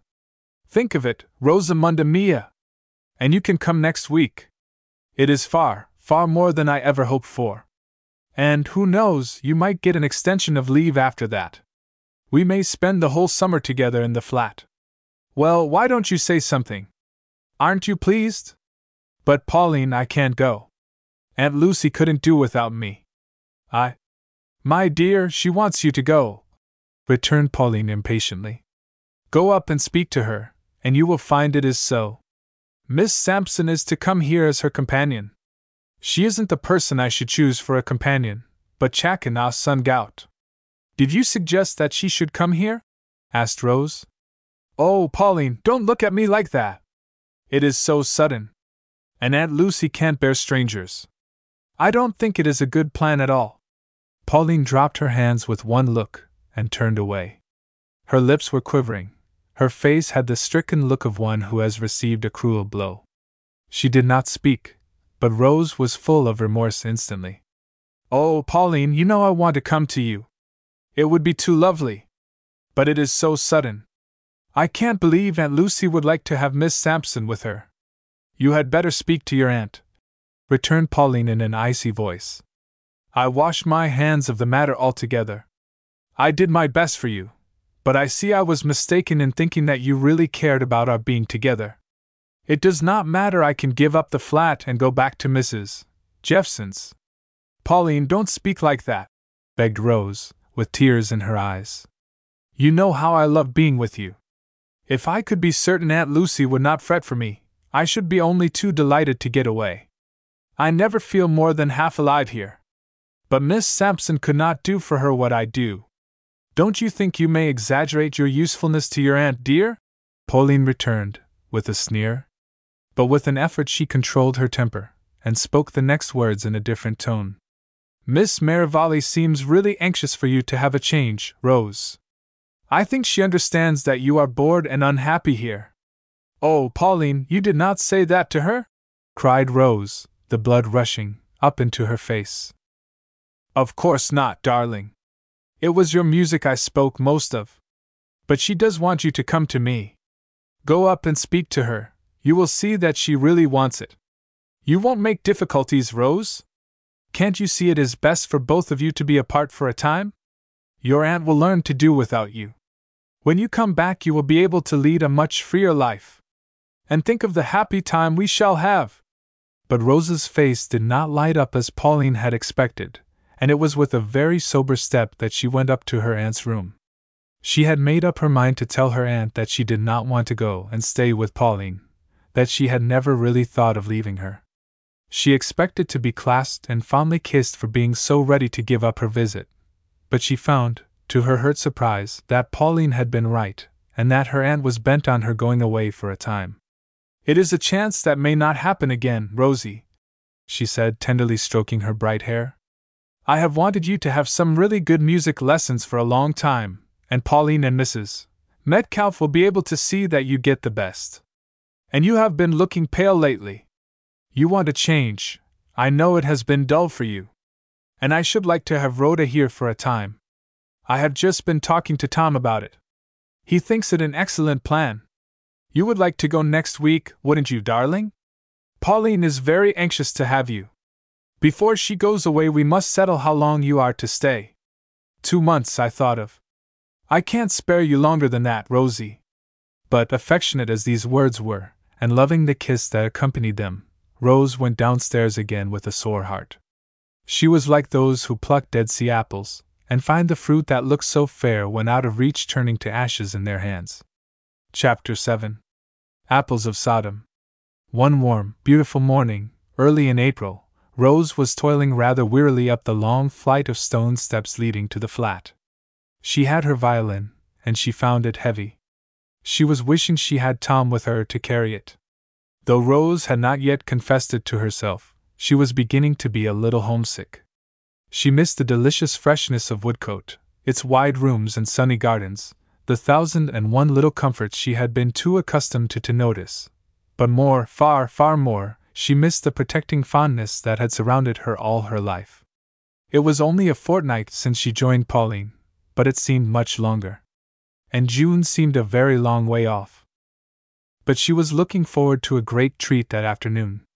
Paderewski was playing at St. James's Hall, and she and Pauline were going early to get seats. They would have to wait two hours or so, and might have to stand after all, but to Rose that was part of the afternoon's enjoyment.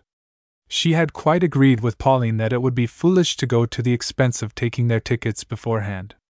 She opened the door with her latchkey, that latchkey still gave her a thrill of proud delight when she used it, and went in.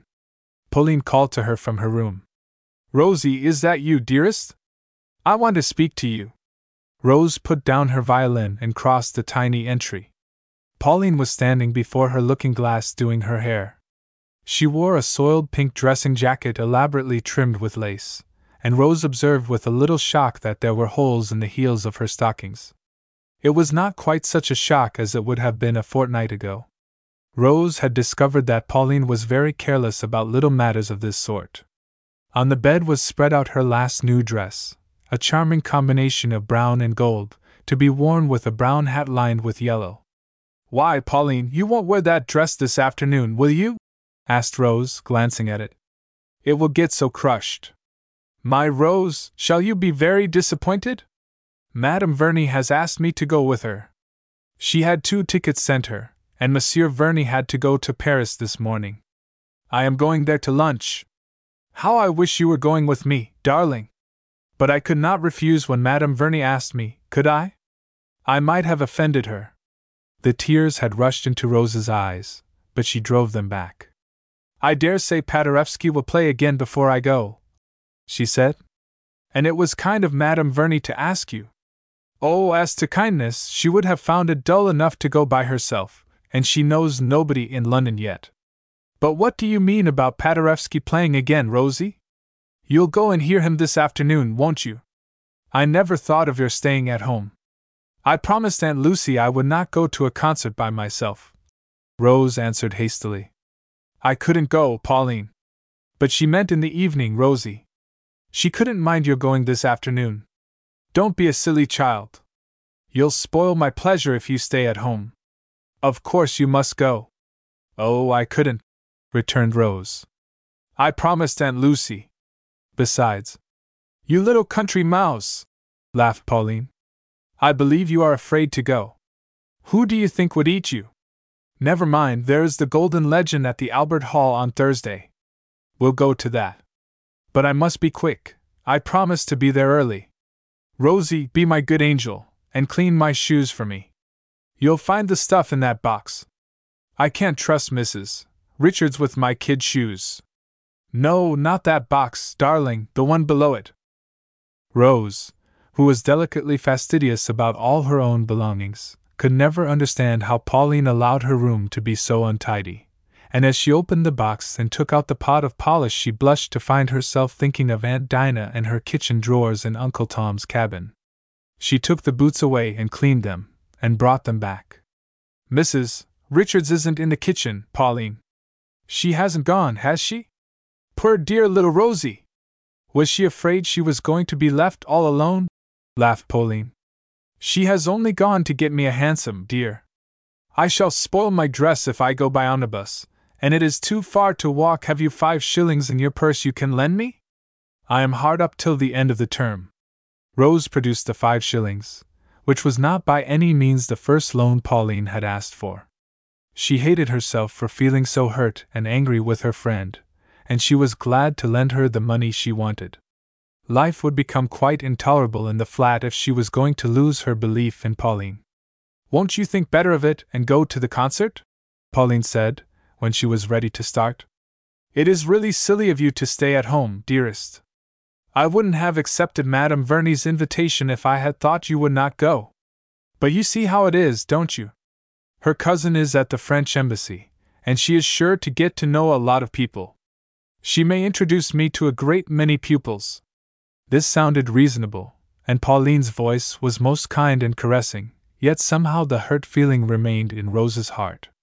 She saw that Pauline was delighted to go. She did not really care in the least about her disappointment. He will be sure to play again, she answered. I shall go for a walk in the park. What time shall you be back, Pauline? Pauline hesitated. Don't expect me till the evening, darling. Madame Verney spoke about my going back with her to tea. Shall you be very lonely? I never used to trouble about Claire. She went her way, and I went mine. And you need not trouble about me. Rose flashed out, her color rising. I should be sorry to spoil your afternoon, Pauline. Pauline looked at her with grieved eyes. It will make me most miserable if I leave you angry with me. Don't you know that I would far, far rather have gone with you? Rosie, you know that, don't you? But Rose had a stubborn love of truth, which prevented her from responding to this appeal as Pauline wished. It would have been a pity for you to refuse Madame Verney, she said. And I shall have a nice afternoon. I will make some cakes, I think. I want to astonish Aunt Lucy and Wilmot when I go home. I shall make Wilmot let me make Tom's birthday cake. Pauline patted her cheek. What a child you are still, Rosie! When you have been a month or two in London, you will find yourself growing up. But I must start. How does this dress suit me? Do you think there is just a little too much yellow about it? Rose could frankly say that the dress was perfect. She had never seen Pauline look better. But she could not help hoping that she had changed her stockings as she watched her run lightly down the stairs to the hansom. She felt very downhearted as she closed the door and went back to the sitting room. The room was sweet with the primroses and white violets they had sent her from Woodcote the day before. Rose felt herself pitying the flowers for being taken from the woods and sent to wither in that stifling air. For it was stifling this afternoon. Even when she threw open the window, no breath of coolness came to fan her burning face. The sky was cloudless, but yellow with smoke, and a dull haze hung over the river. Rose thought of Woodcote, where the great chestnuts were already in full leaf, and the gorse common beyond the wood was a sheet of gold. An intense longing took hold of her to go home, if only for an hour or two. She looked at her watch, and saw that it was not yet one o'clock.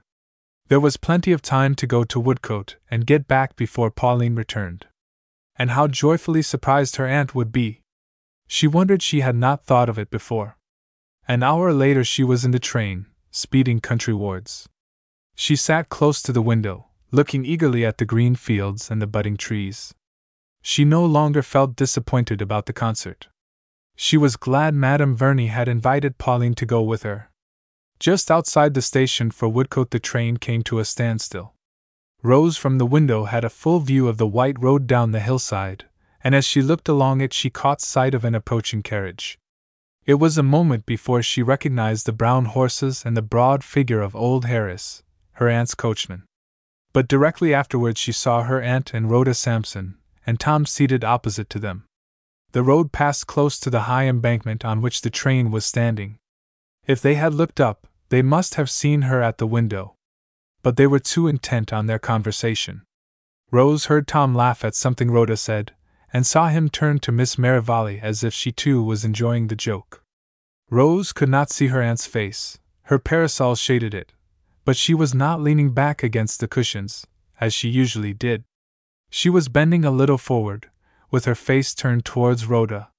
It was quite plain to Rose that it was Miss Sampson who was absorbing the attention both of Tom and her aunt. She stared after the carriage with angry, mystified eyes. It was her place Rhoda was sitting in, she forgot how the long drives her aunt loved used to bore her. She felt that Rhoda Sampson had no right to be sitting there, and it seemed to her positively cruel of her aunt and Tom to be so happy when she was away. She was half inclined to go back by the next train when she heard from the station master that they were gone to Guildford and would not be back till late. But on second thoughts, she determined to go on to Woodcote. Wilmot would be there, at any rate. She would be able to find out how her aunt was.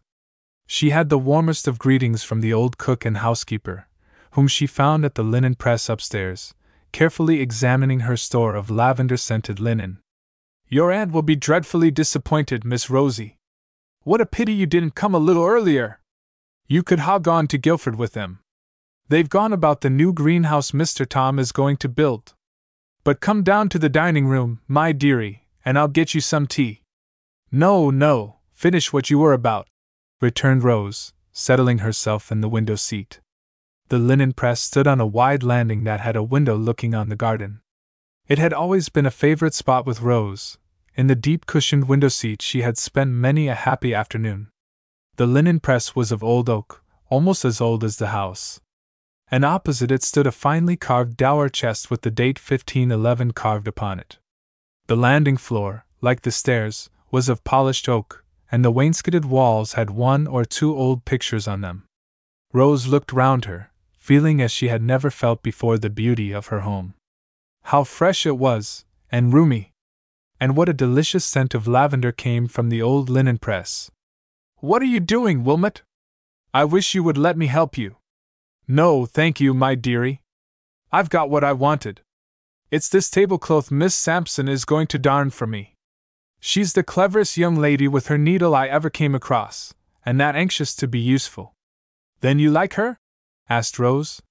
She could not help a certain stiffness getting into her voice when she mentioned Rhoda, though she was ready to laugh at herself for being jealous of her aunt's companion.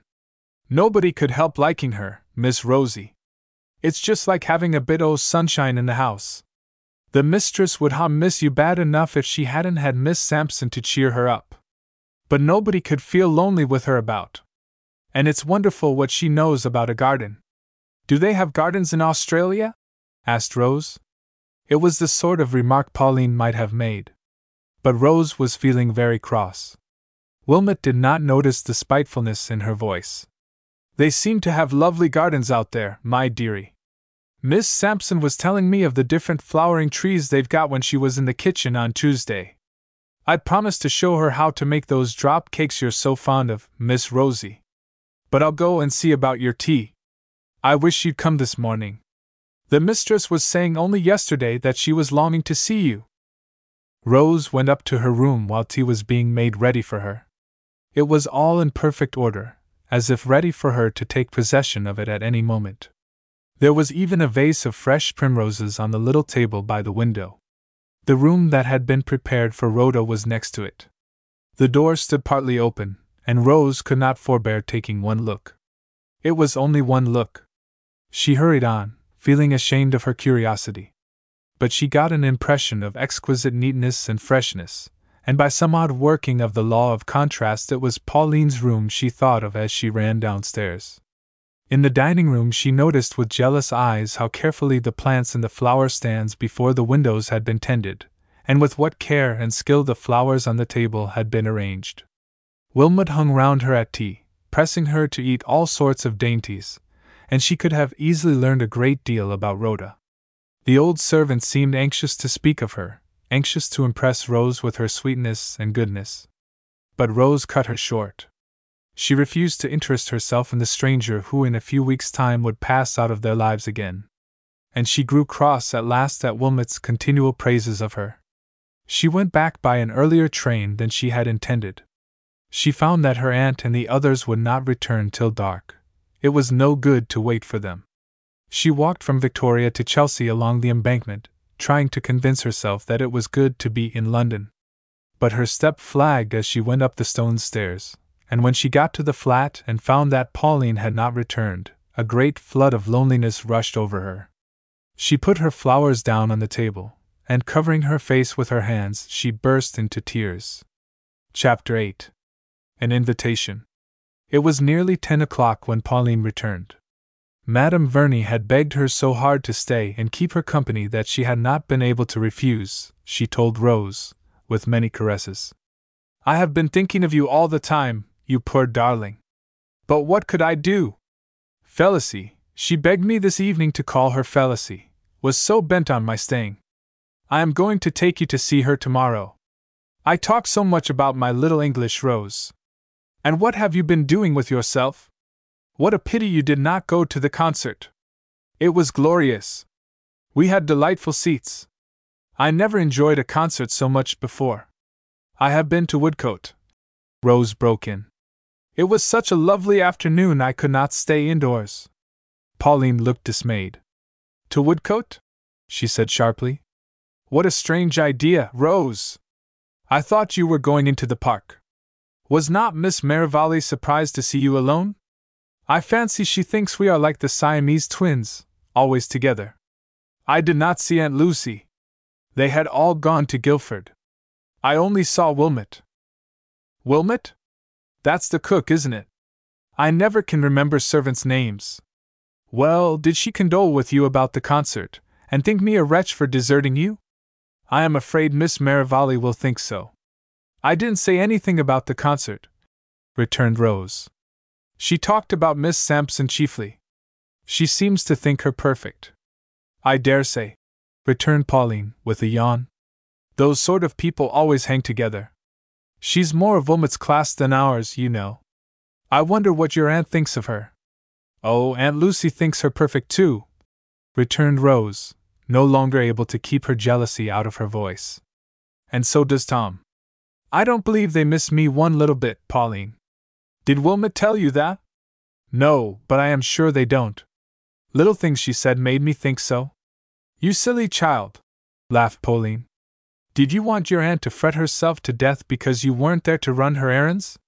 You ought to be glad she finds Miss Sampson so useful. She may be willing to let you stay on with me all the summer. Wouldn't that be delightful? Why, what a gloomy little face! Rose, I believe you are angry because I accepted Felicie's invitation. But I am not going to leave you alone again. I must remember you are not like Claire. You are vexed with me, now confess it. I see you could not help it, Rose answered wearily. And I was glad to go home. I shall go again on Saturday.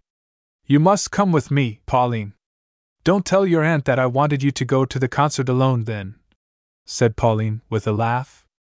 She is such a dear old fashioned thing, she might be shocked at me. And I believe you were shocked, just a little. How Claire would have laughed at you! There was an expression of alarm in Pauline's eyes as she watched Rose. She began to fear that she had really offended her by her behavior. She had been so sure of her influence that she had not thought it necessary to consider her, but she told herself now that she had been distinctly foolish. And she tried her best to make Rose forget that she had been deserted for a new friend. But she could not chase away the shadow from Rose's face. It was not her disappointment about the concert which had brought it there. It was the feeling that she was not being missed at home. Next morning she was practicing her scales in the sitting room, after Pauline had gone to give some lessons, when Tom was ushered in by Mrs. Richards. Rose ran to meet him with a glad cry. Oh, Tom, this is nice. Has Aunt Lucy come with you? No, she sent me. She wants you and Miss Smythe to spend Saturday to Monday with us. Why didn't you let us know you were coming yesterday, Rosie? Aunt Lucy was so disappointed when she found you had come down. I didn't think of it till the middle of the day. You had gone to Guildford, they told me. Wasn't that too far for Aunt Lucy? Why should it be? asked Tom in a surprised tone. She has often driven as far as that. She seemed to enjoy it. She is certainly stronger, Rosie. But you will see on Saturday. You look rather pale. Come out with me. If you'll ask me to lunch, I can stay. Rose hesitated. I don't think you would like Mrs. Richard's cooking, Tom. I would rather you wouldn't stay. You inhospitable sister. Well, I'll ask you to lunch with me. Run and put your hat on and let us go out. It is a glorious morning. He watched her rather impatiently as she got the case and began to put her violin away. He was anxious to get her out into the open air. It distressed him to see how pale she was. And he had an uneasy feeling that he had been neglecting his little sister lately. For days he had hardly thought of her. You aren't practicing too hard, I hope, Rosie? he said kindly. You mustn't overdo it, you know. Oh, I don't practice too much, Rose returned. She did not tell him that she found it impossible to practice except when Pauline was out. Pauline's neuralgia came on directly she began to play. And how does Miss Sampson suit, Tom? I hope she looks after Aunt Lucy properly? Tom flushed up. You will see for yourself on Saturday, Rosie. Aunt Lucy is very fond of her. Yes, Wilmot told me that. Tom gave his sister a hasty glance, was on the point of saying something, but checked himself and there was a moment's silence before he spoke. I wish you had not settled to stay here till June, Rosie. We want you at home. It was in a choked voice Rose answered him. I don't believe you do want me. Aunt Lucy has got Miss Sampson. She doesn't want me. Tom again paused a moment before he spoke. Each time Rose mentioned Rhoda in that slighting tone, it roused his anger against her. But he told himself that Rose did not know Rhoda yet, and he must wait till they had seen something of each other before he could expect Rose's sympathy. He spoke very calmly and reasonably after the pause. Did you wish Aunt Lucy to be miserable while you were away, Rose? It was your own wish to go. Surely you ought to be glad that she has found someone to fill your place. He felt he had said the wrong thing before Rose turned on him, her eyes flashing. How could Miss Sampson, a stranger, fill my place? Tom, you are horrid! Not at all, he said stoutly, bent on defending the position he had taken up. I don't want to hurt you, Rosie, but look at the thing reasonably. Remember that you told me you were bored to death at home, that you would give anything to live in London all the year round. I didn't believe you. But suppose you had really wanted it? You couldn't have expected to keep your place at home and yet have the freedom of a life like this. If a girl gives up her home duties, she must take the consequences. I have only been away a fortnight, said Rose, with a trembling lip. And I shall feel nothing but a visitor when I go back on Saturday. You, you only asked me because I went home yesterday and found you gone. I don't believe you want me a bit. And to Tom's distress and amazement, Rose, poor little homesick Rose, burst into tears. I wish you would go back with me this minute and you'd find out whether we wanted you. He exclaimed, drawing her hands down from her face. You silly child, what would Aunt Lucy say if she heard you talking such nonsense? Rosie, just listen to me a moment. I am going to tell you something I haven't even told Aunt Lucy yet, though I believe she guesses. Don't cry any more. Just listen to me. The quiver in Tom's voice made Rose look wonderingly at him. It was very unlike him to show any emotion. His cool, matter of fact way of looking at things had often irritated her but she saw now that he was deeply moved.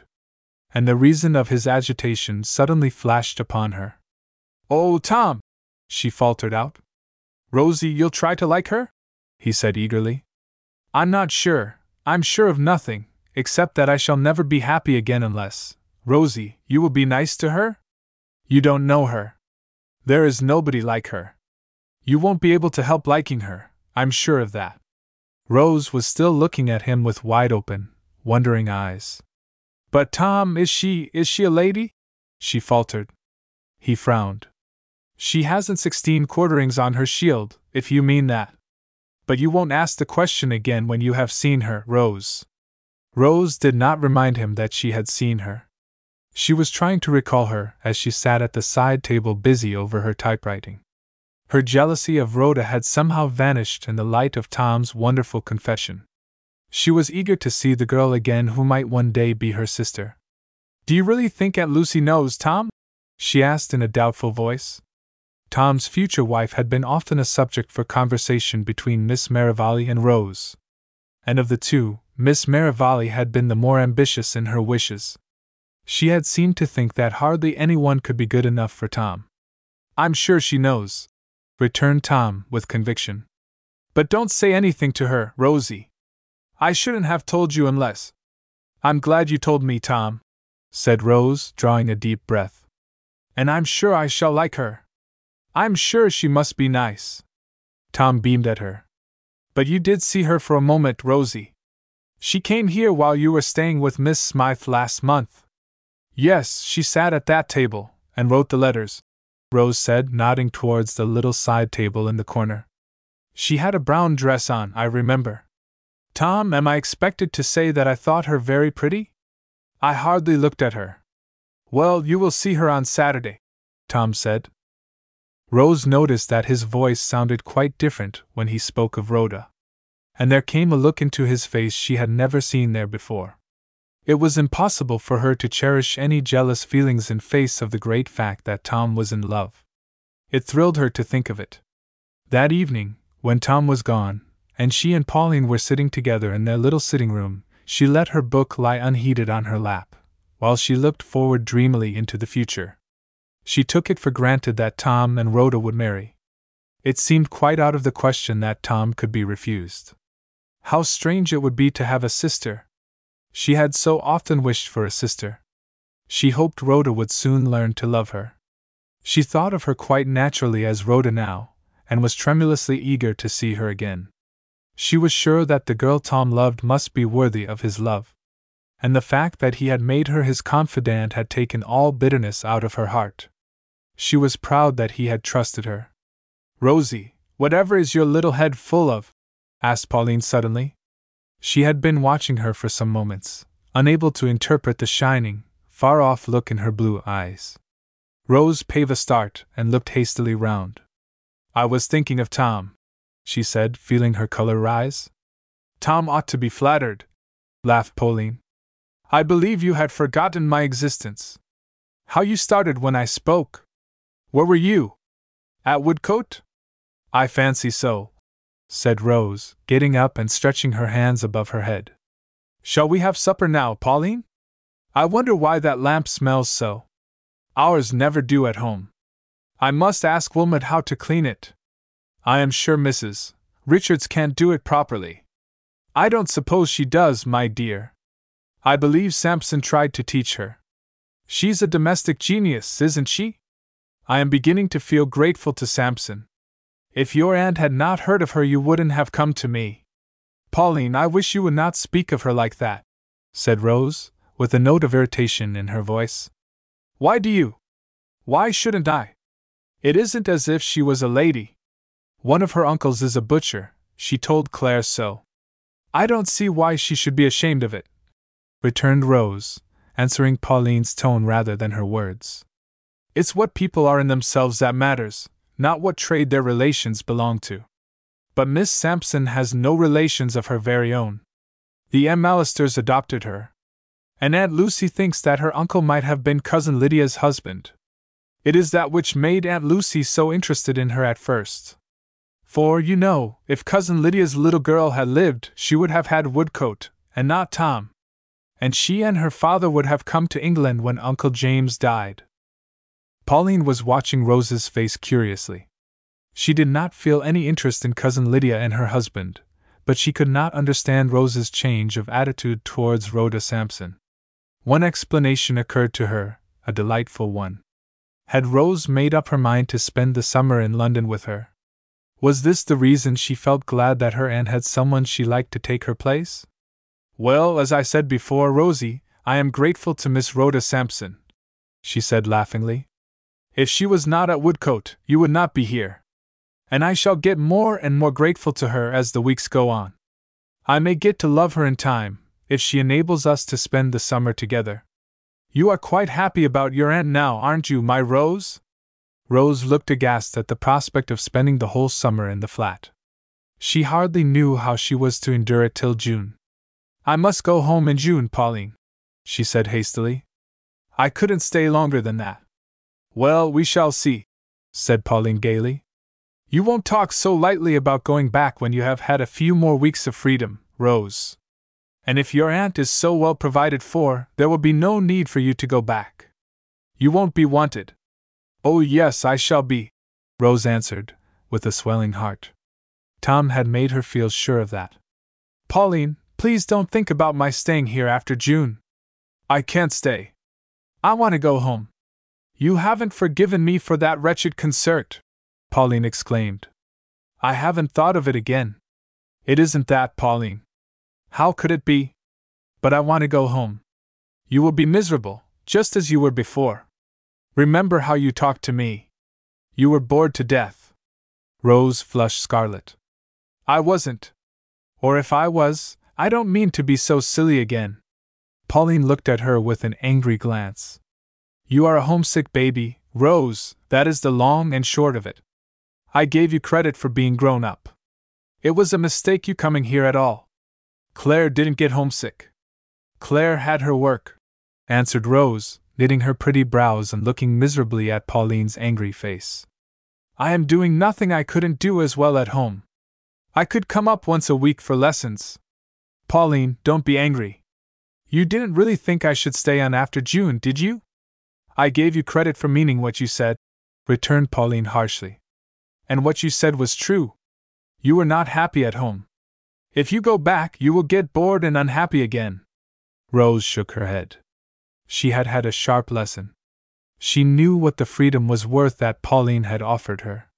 She longed to take up again the little daily cares that had filled her life at home. And she longed to get away from Pauline. She was beginning to feel that she had never really known her till now. Pauline waited a moment for her to speak, and then turned sharply away. Well, I shall not press you to stay with me. Madame Verney would be glad if I could live with her. I said it was impossible yesterday, as I was bound to you. Now I shall feel quite free to make my own arrangements. But you have disappointed me, Rose.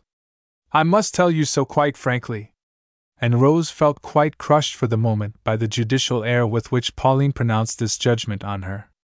Chapter 9 Pauline has her suspicions. Pauline and Rose went down to Woodcote on Friday evening. Pauline had apparently recovered her spirits, and was in her brightest mood.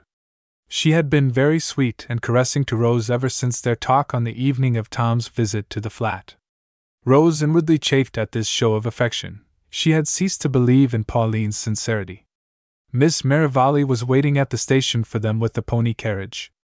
The groom had driven her down, but Rose begged to be allowed to drive back. It was the first time she had driven the new pony, which was a pretty, gentle, timid creature, obedient to the lightest touch on the reins. We must take Miss Smythe to Bingley Woods tomorrow, Rose dear, Miss Merivale said, as they drove slowly up the long hill from the station. The primroses are very plentiful this year. Tom says the ground is carpeted with them. Rose did not answer. The pony had started aside at the sight of a railway train that had just come out of the tunnel, and she was engaged in soothing it. Rose, you had better let me drive, Pauline suggested. I drove a great deal when I was staying with the Wayrams. You are not firm enough. It is only trains and traction engines Bob is frightened of, Miss Merivale said. And coaxing is best, I am sure. There, we shall have no more trouble with him now.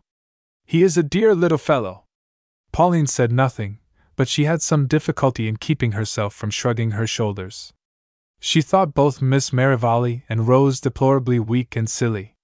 A smart stroke with the whip was what the pony wanted. But she had come down determined to be on her best behavior, and she made some smiling remark on the beauty of the country. Rose has been pining for fresh air like a lark in a cage, she said. Are you content now, Rosie? Tom said she looked pale. Miss Merivale said, giving Rose an anxious, loving glance. I wish you would come down again next week, dear. I can't let a fortnight pass again without seeing you. It is much too long. Time goes faster in London, said Pauline, without allowing Rose to answer. It seems only yesterday that Rose came to me. How quiet it is here! Don't you miss the roar of London, Rosie? I do. Not the clatter of cabs and carts, but that deep, low roar we hear when we open the window. It is like the voice of the great city. There is no music like it. I would rather hear the birds, Miss Merivale said gently, but she gave Rosie another anxious look. She was wondering if the time had gone as quickly with her as with Pauline. Rose did not speak. She was waiting till they got home to pour her heart out to her aunt. She could not speak before Pauline. I am afraid I haven't many rustic tastes, Pauline said in a cool, superior voice. But it is certainly lovely here. What a delightful change it must be for that little Miss Sampson. I hear you find her very useful, Miss Merivale. Claire will be pleased to hear it. For the first time in her life, Pauline saw Miss Merivale look angry. Her mild blue eyes actually flashed as she answered in a voice that trembled a little. I don't think you can have heard that Rhoda is related to us, Miss Smythe. She is staying with me as my visitor. Rose, my dear, I want you to be very good to her. Pauline stole a look at Rose, expecting to see a cloud of jealousy on her pretty face. But she saw instead a tender, happy smile lurking in the corners of her lips. She was distinctly mystified. Yes, I remember now that Rose spoke of some distant family connection. She said carelessly to Miss Merivale.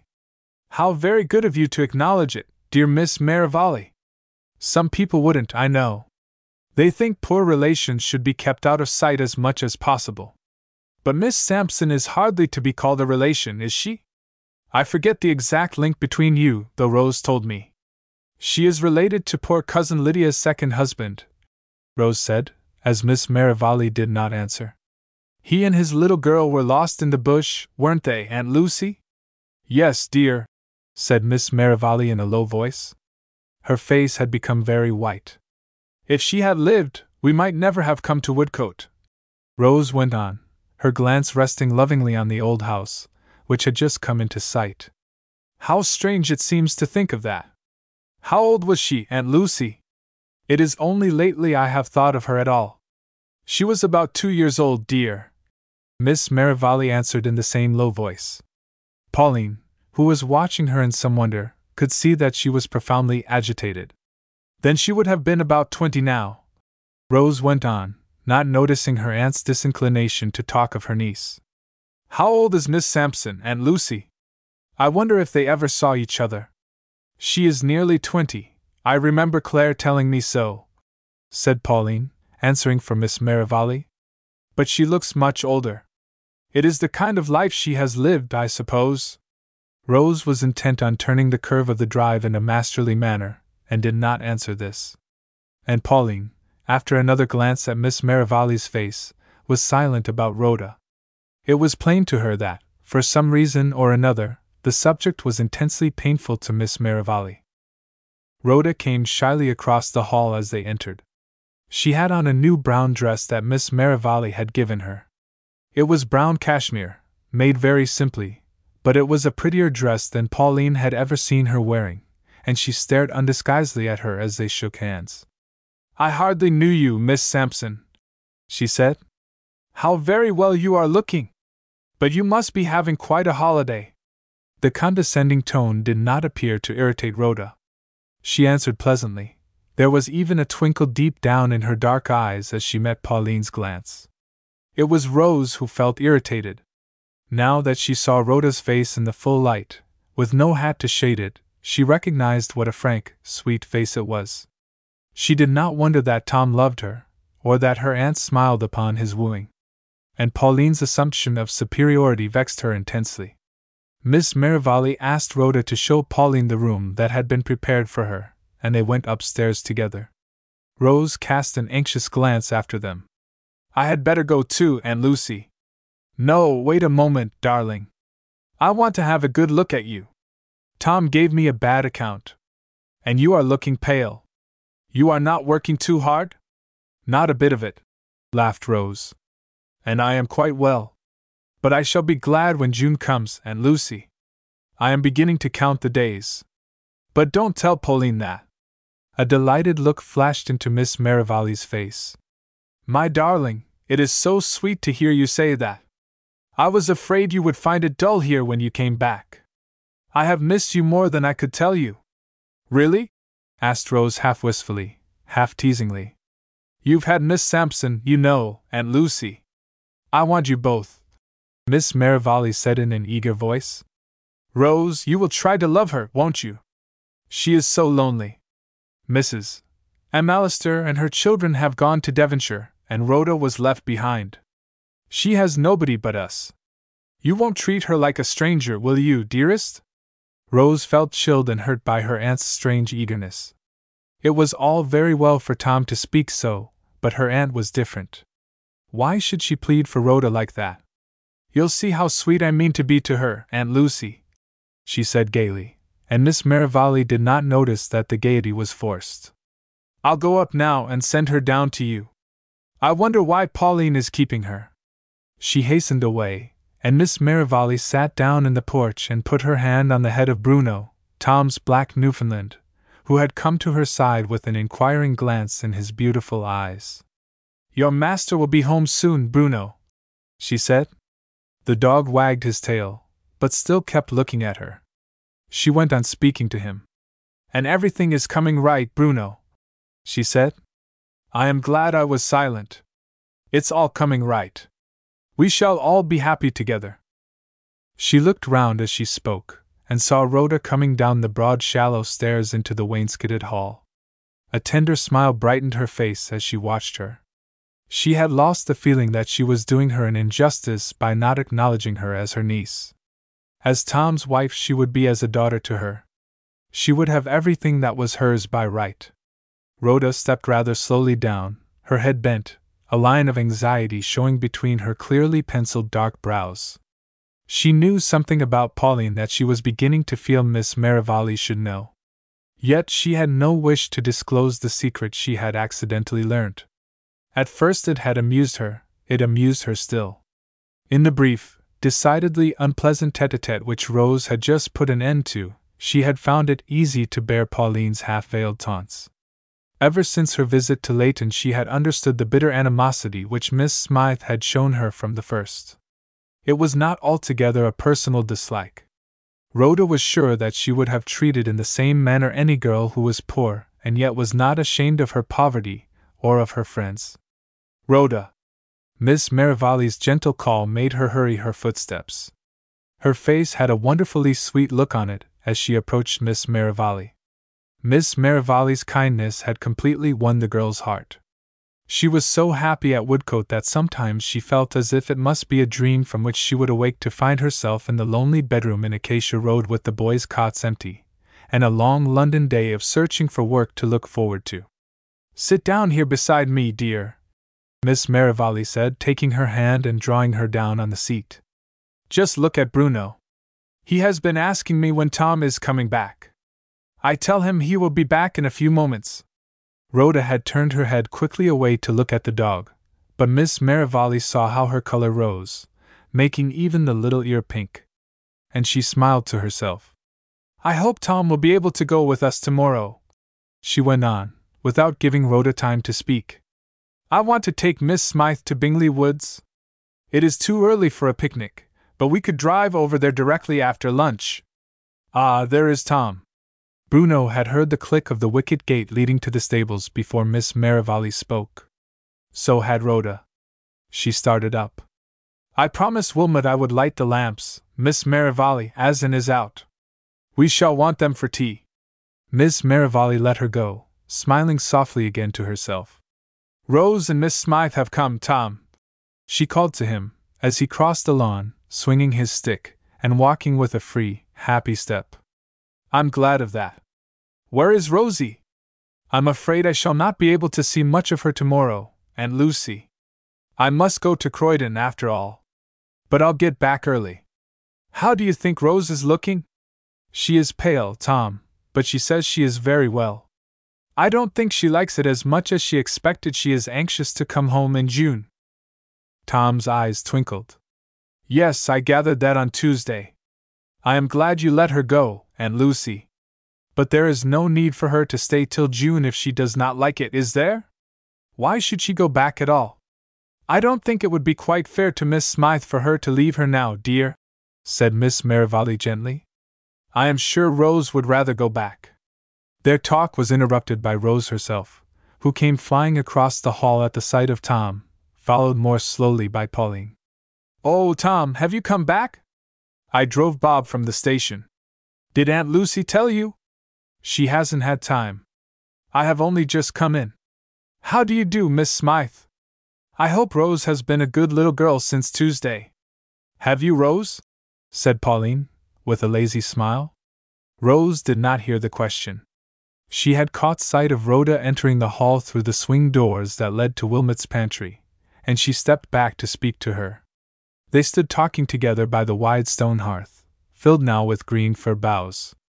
Pauline noticed how Tom's eyes kept wandering to them as he made disjointed remarks to her and his aunt, and he presently moved across the hall to join them. Miss Merivale got up from her seat in the porch. It is getting chilly, my dear, she said to Pauline. Shall we go into the dining room? Tea will be ready in a few moments. But Pauline lingered in the hall. Though the twilight had begun to gather, enough light streamed through the great west window to make the portraits on the wainscoted walls clearly visible. Pauline went from one to the other, asking Miss Merivale a question now and then, but really far more intent on studying the group at the fireplace than the pictures she appeared to be interested in.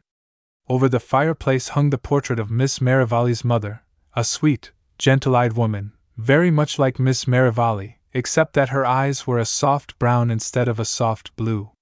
Pauline remarked on the likeness at once. Except for the dark eyes, it might be your portrait, Miss Merivale. Rose had been glancing from the portrait to Rhoda. Aunt Lucy, your mother's eyes are exactly the same color as Miss Sampson's. Pauline, who was standing by Miss Merivale, felt her start violently. I had not noticed, dear, she said, without looking at Rhoda. Oh, but they are, Rose went on. Only Miss Sampson's are shaped a little differently. And she was named Rhoda, wasn't she, Aunt Lucy? Tom, don't you see the likeness? I can't say I do, Rosie, said Tom, who considered in his heart of hearts that Rhoda's long lashed, sparkling dark eyes were far more beautiful than the mild brown ones in the portrait. As he spoke, he moved quickly towards his aunt. Aunt Lucy, it is too cold for you here. Come in by the dining room fire. Why, you are trembling with the cold. The evening is very chilly for April. Pauline stood still for a moment, gazing intently up at the picture, and then followed the others into the dining room. Before Tom had spoken to his aunt, she had seen how white and strange her face was, as white as if she was about to faint. And a sudden idea had flashed upon Pauline, making her heart beat fast. That night, when Rhoda was brushing her hair, she heard a soft tap at the door. To her surprise, it was Pauline who entered. I have come to borrow some matches, she said. I find my box is empty. How pretty your room is! So is mine. It is a charming house altogether. May I sit down and talk to you a little? I want you and Miss Merrivale to spend a long day with us next week. Do you think you could persuade her to come? The change in Pauline's manner was so extraordinary that Rhoda found it difficult to speak. But Pauline did not appear to notice her constrained answer. She sat down in the low chair by the window and took up the photograph frame that stood there by Rhoda's little writing case and a saucer filled with white violets and moss. May I look at this? It is your aunt and cousins, isn't it? What a dear little fellow that is on your aunt's lap. Is that the little boy who was ill? You took him into the country, didn't you? An irrepressible glimmer of fun came into Rhoda's dark eyes. Yes, into Essex, she said demurely. They have all gone into the country now, haven't they?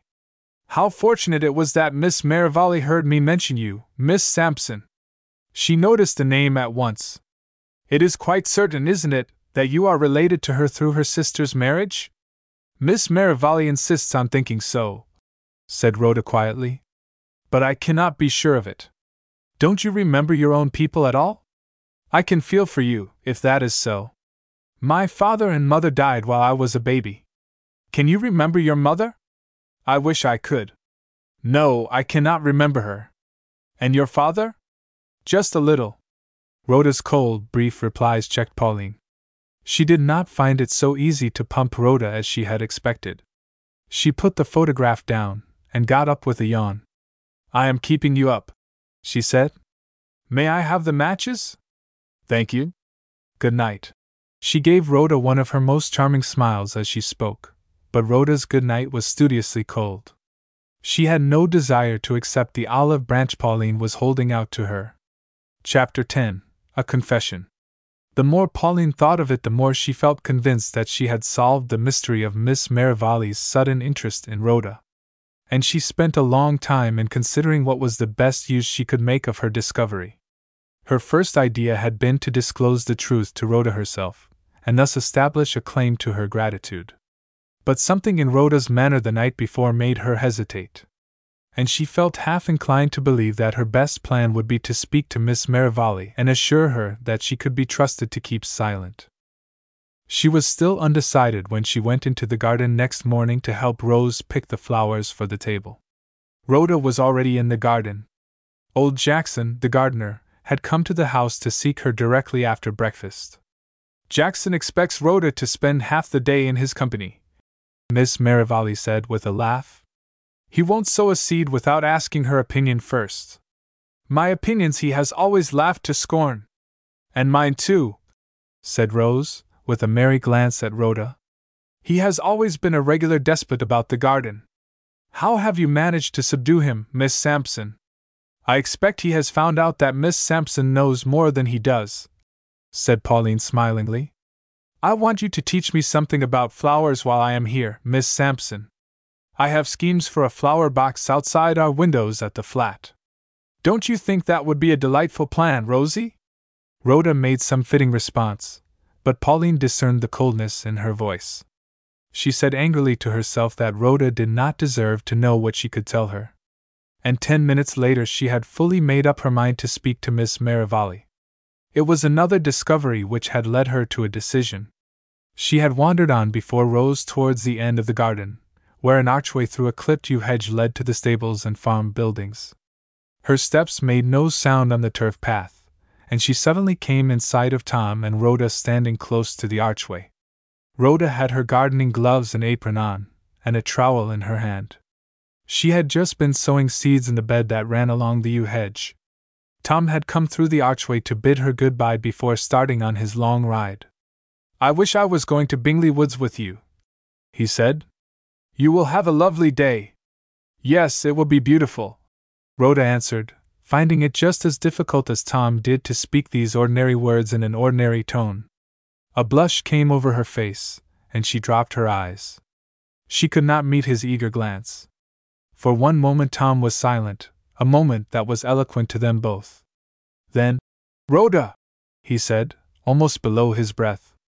It was at that moment Pauline turned the corner by the great lilac bushes and caught sight of them.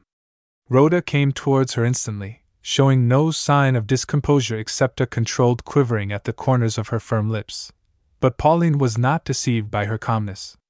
Her only doubt was as to whether Tom shared Miss Merivale's knowledge as to Rhoda's parentage. And after a moment or two's consideration, she decided that he did not. It was impossible to look at Tom and doubt his perfect honesty. After a short talk, he went through the archway to start on his ride, and Pauline returned to Rose, leaving Rhoda to her gardening. Rose, why didn't you warn me? she said in a tone of laughing reproach when she joined her. I am afraid your brother will never forgive me. I have just interrupted a tete a tete. What do you mean, Pauline? asked Rose, jarred through and through by her friend's tone. Is it possible you don't guess, you blind girl? But perhaps you would rather I did not speak of it. I thought I could say anything to you, Rosie. You spoke of Tom. Rose answered. Of course I know what you mean, Pauline. Ah, you are jealous, Rosie. Rose flashed a glance at her. I am not jealous. I am not so horrid as that. But don't make a joke of it, Pauline, please don't. Pauline burst into a loud laugh. Oh, Rosie, what a solemn little face! But seriously, do you think the course of true love is likely to run smooth? Surely your aunt will object. We are not all so unworldly and sentimental as you. Aunt Lucy is glad, I am sure of it. And so am I, said Rose stoutly. I am beginning to see what Rhoda is. You think Miss Merivale will be glad? Well, you are odd people. I shall begin to think Miss Sampson must have a fairy godmother. It's a new version of Cinderella, isn't it? This made Rose too angry to answer, and she walked away to the next flower bed to put an end to the conversation. Pauline did not attempt to follow her. After standing in deep thought for a moment, she returned to the house. Miss Merivale was sitting in the drawing room busy with her embroidery. She looked up with a smile as Pauline entered. I was just wishing you or Rose would come in, Miss Smythe, she said. I am not sure whether blue or green would be best for the center of this flower. Pauline gravely examined the embroidery and gave her opinion. Then she took up the basket of silks. May I sort these for you, Miss Merivale? Oh, do, my dear. The kittens got hold of the basket just now and made sad work with it. Pauline seated herself at a little distance and began quickly and skillfully to arrange the basket, glancing once or twice at her companion. Miss Merivale looked very composed and cheerful. She was intent on her embroidery, and seemed in no hurry to talk. It was Pauline who began the conversation. I have just been talking to Miss Sampson in the garden, Miss Merivale. How very happy she seems here! Yes, I think she is happy, my dear. And if you and Rosie had not come to the flat that afternoon, you might never have heard of her. How strangely things come about, don't they, dear Miss Merivale? I am very glad we came, Miss Merivale answered. What color shall I use for this leaf, my dear? My eyes are not what they used to be, and I like to take advice. Pauline bent forward to look, and patiently discuss the question, but she spoke of Rhoda again directly it was decided. But something still more strange might have happened, Miss Merivale. She went on lightly. Suppose Miss Sampson had been your own niece? She might have been. People who are supposed to be lost in the bush aren't always lost, and oh, Miss Merivale, what have I said?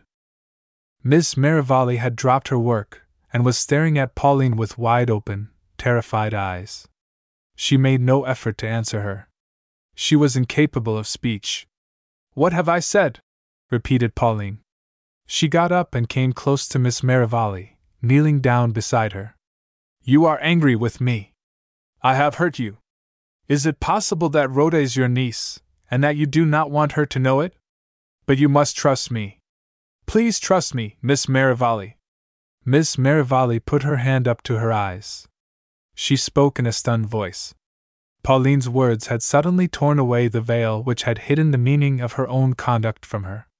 Yes, Rhoda is my niece, she said. She is my sister Lydia's little girl. What made you guess it? Pauline was slightly taken aback at this speech of Miss Merivale's. She had not expected her to admit the truth so readily. Miss Merivale, you must trust me, she said in a low, eager voice. I understand exactly why you want it to be a secret. No one shall ever know from me. Miss Merivale pushed her chair back, freeing herself from the touch of Pauline's hands. A shock of repulsion had gone through her. It will be no secret after today, she said in the same stunned, heavy voice. I shall tell Tom this afternoon. I ought to have told him before.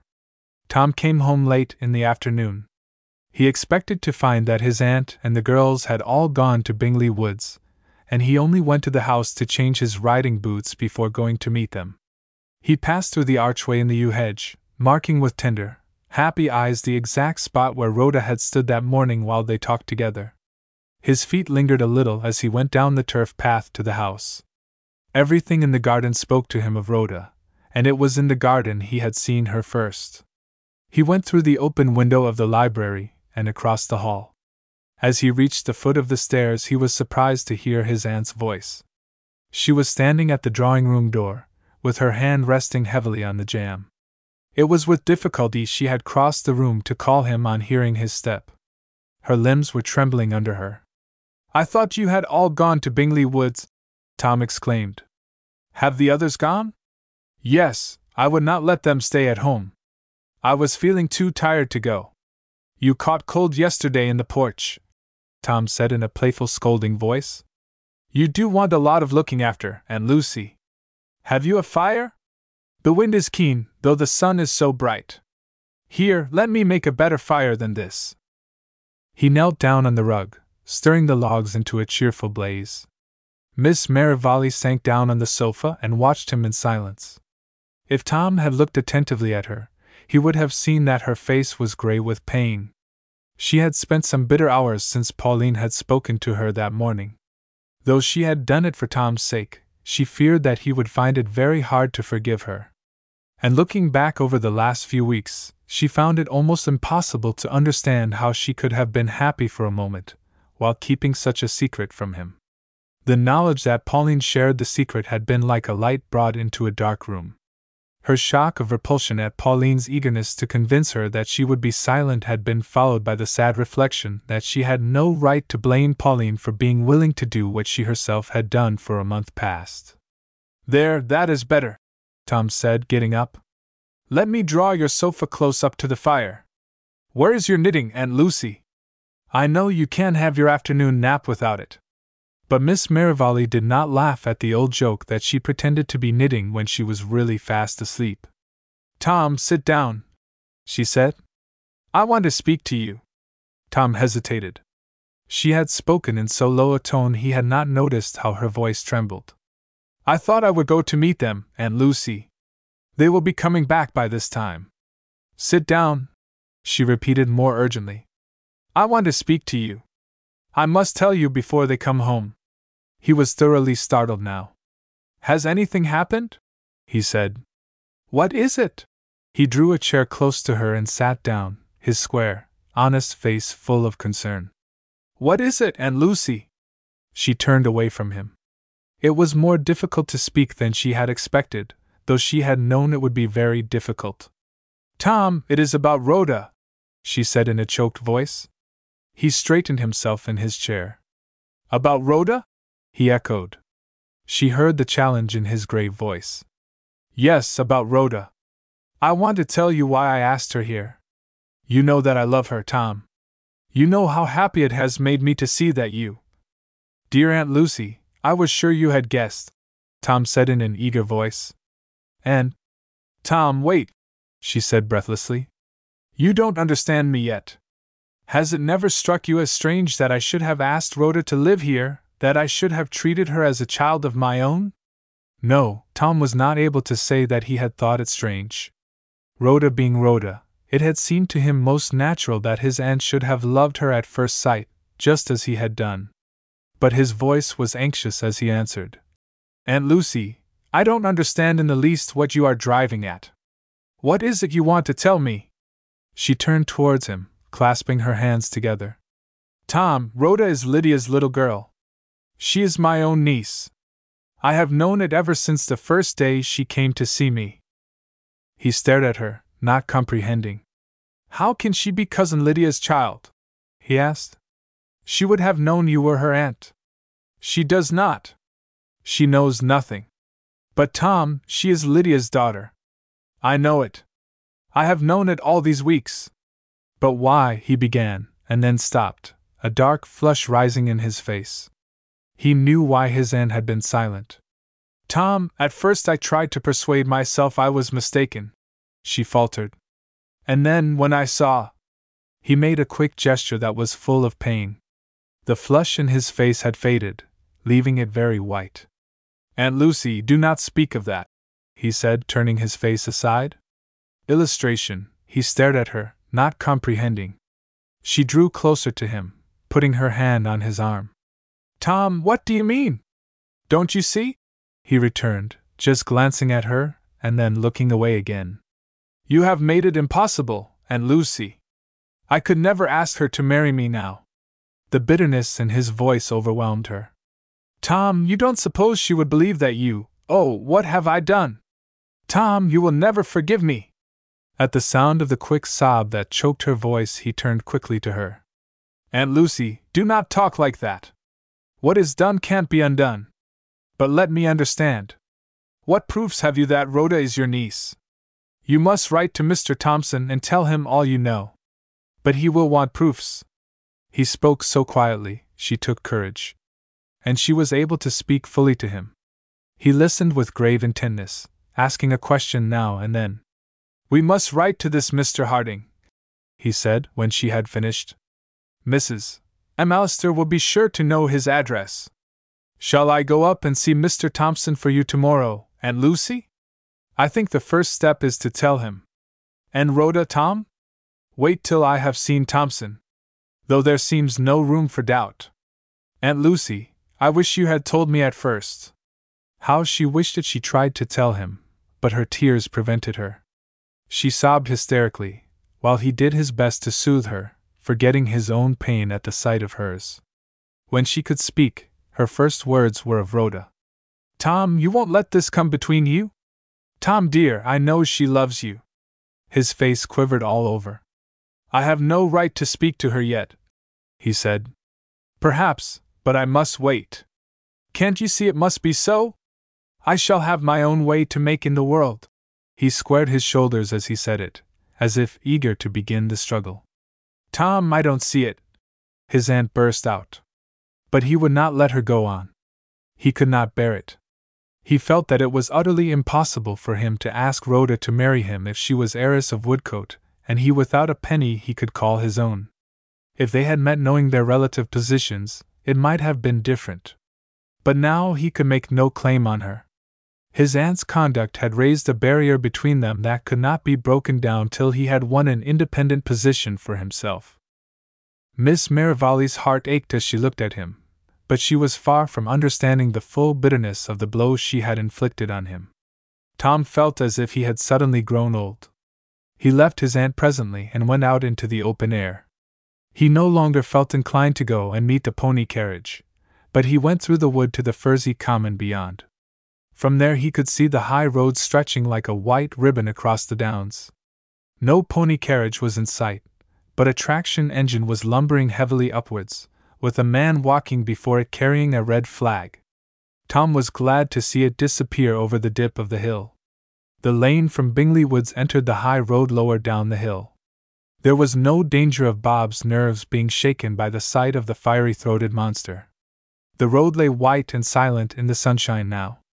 Tom sat down on a turf hillock, fixing his eyes drearily upon it. He felt intensely miserable. Chapter 11 Polly Smith. The expedition to Bingley Woods was not a success. Pauline was in one of her worst tempers, and treated Rose so rudely that the poor girl was more ashamed of her chosen friend than angry with her. To Rhoda, Pauline was all that was sweet and flattering. She had promised Miss Merivale to say nothing to her, but she was eager to ingratiate herself with the girl whom she now knew to be an heiress, and to make her forget how she had treated her while she was Claire's assistant. Rhoda was strongly irritated by her advances. Pauline's snubs had never wounded her very deeply. Rhoda only valued the good opinion of those whom she respected. But Pauline's eagerness to make friends turned her indifference to something like violent dislike. She found it hardly possible to speak civilly to her. She went off at last into the depths of the wood, leaving Rose and Pauline together.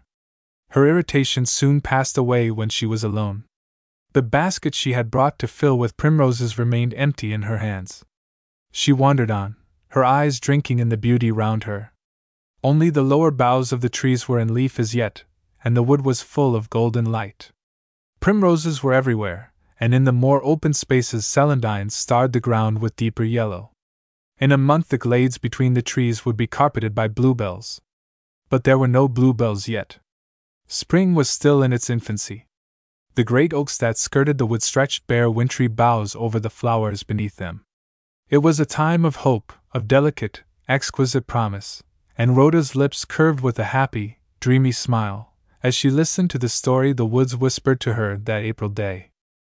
The deep voice of the clock in Bingley Church tower recalled her to the necessity of going back to her companions. It was four o'clock, the time they had fixed for starting homewards. It was not with any pleasure that she thought of the long drive. She suspected that Pauline and Rose had had a serious quarrel, and that Pauline's politeness to her arose from a wish to vex Rose. All the way to the woods, Pauline had criticized Rose's driving, speaking with authority, as if she had driven a pony carriage all her life. Rhoda could have laughed outright if she had not been so angry. She found the two girls ready to start for the village when she got back to the spot where she had left them. Pauline wants to go round by the high road, Rose said, looking appealingly at Rhoda. It will make us much later at home. You can see the Abbey another day, Pauline. There isn't much to see, is there, Miss Sampson? It will not take us half an hour longer. How obstinate you are, Rosie! exclaimed Pauline irritably. I will drive, and make Bob understand that he must hurry a little. Why should we walk up that long, tiresome lane to save his legs? There is no hill to speak of the other way, you say. I am too tired to walk a step. I am not so strong as you are. Miss Sampson, don't you agree with me that the high road will be much the better way for us? We promised Miss Merivale that we would be back early. Rhoda said coldly. I think it is a pity to go out of our way. But we should be at home just as soon. Rose insists that we must all walk up the lane. I am sure you are too tired to do it, Miss Sampson, if I was not. But Bob is to be considered before either of us, eh, Rose? Rose walked down the turf slope towards the village without answering. She was too cross to discuss the question any further. A new complication arose when they reached the rustic inn where Bob and the carriage had been left. One of Bob's shoes was found to be loose, and it was necessary to get it fixed before starting for home. Rose drew Rhoda aside and spoke eagerly to her. Miss Sampson, would you drive home with Pauline? I could walk across the downs and be home in half an hour. I don't like to leave Aunt Lucy so long alone. Will you let me go? Rhoda answered, as eagerly as Rose had spoken. I know the way quite well. I would so much rather go, if you don't mind. Rose could quite well understand that Rhoda must find Pauline's society unpleasant, even though Pauline now appeared bent on being agreeable to her. Are you sure you know the way? she said doubtfully. But it is easy. You will see Woodcote when once you are on the top of the downs. I know the way quite well, Rhoda said with a bright face. It was delightful to her to escape the drive home with Pauline. She started at once, and was soon on the top of the downs, enjoying the breezy expanse of beautiful rolling country round her. Half an hour's rapid walking brought her to the furzy common close to Woodcote Woods. She had come down to it from the downs, and Tom, seated on his hillock, with his eyes turned to the road, did not become aware of her presence till she was quite close to him. He had been hidden by the gorse bushes from Rhoda till the moment before he started up. And she would have shyly hurried on without speaking to him if the sound of her step had not made him look round. She hurriedly explained how she came to be there alone. I don't think they will be back for an hour or more, she said, looking at the white ribbon of road Tom had been watching for so long. The high road is much longer than the lane, isn't it? Yes, said Tom briefly. He had forgotten all about the traction engine. In fact, he had hardly understood what Rhoda was saying. His heart was heavy within him. They turned and walked down the sunny bit of slope, where the bees were busy among the golden gorse blossoms. Tom was not silent. He could not trust himself to be silent. He began to speak of the meeting he had just been attending at Croydon. He gave Rhoda a vivid account of it, which lasted till they got close to the house. Then, with a hasty excuse of having forgotten to tell Jackson something, he left her. Rhoda walked on to the house with a calm, even step. Wilmot, who met her in the hall, and told her that Miss Merivale was lying down and did not wish to be disturbed, noticed nothing unusual about her. She stood and talked some minutes with the old servant before going upstairs to her room. And she gave her a sunny smile as she left her.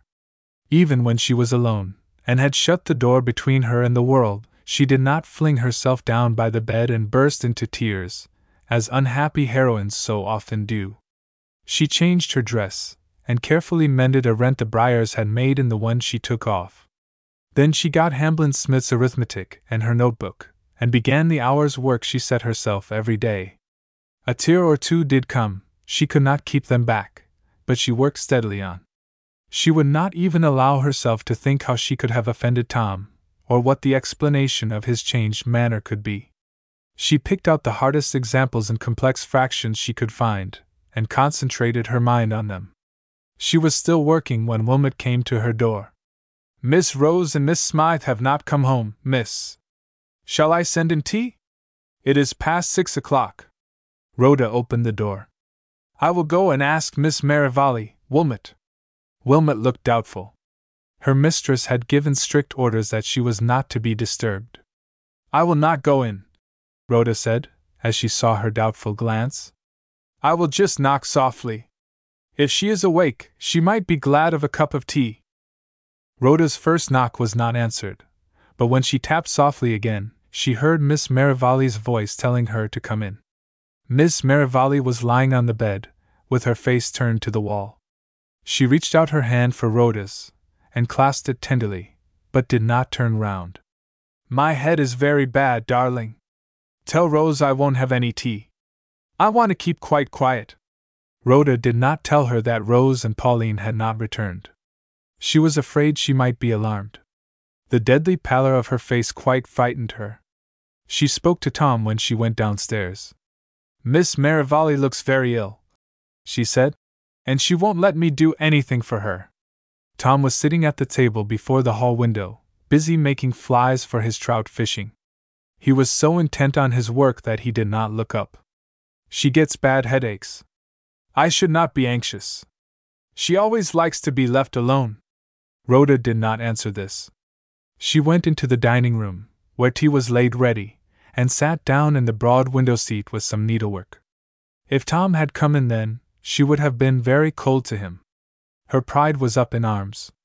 But he did not come near her, and for a miserable half hour Rhoda sat there alone, feeling as if all life's music had suddenly stopped, and winter had taken the place of spring. Wilmot came in at last to urge her to have some tea. Miss Rosie may be stopping to tea at the rectory. It isn't any good for you and Mr. Tom to wait any longer. Rhoda looked at the clock in some alarm. She had not been conscious of the lapse of time. I don't think Miss Rosie meant to stop anywhere, Wilmot. But they ought to be home. I hope nothing has happened. At that moment, Tom entered the room. It is getting very late, he said to Rhoda. How long did Jones mean to take to put that shoe right? Not very long, surely. Miss Merivale thought they would be at home by six o'clock. Rhoda answered. And it is seven now, Tom said, glancing at the clock. It will be dark in half an hour. They were coming by the high road all the way, didn't you say? Yes, Miss Smythe did not want to go up the lane. But the high road is not very much longer, is it, Mr. Merivale? About two miles longer. But it is a better road. They ought to be home by this time. Rhoda was standing by the window, and he came to her side and looked out.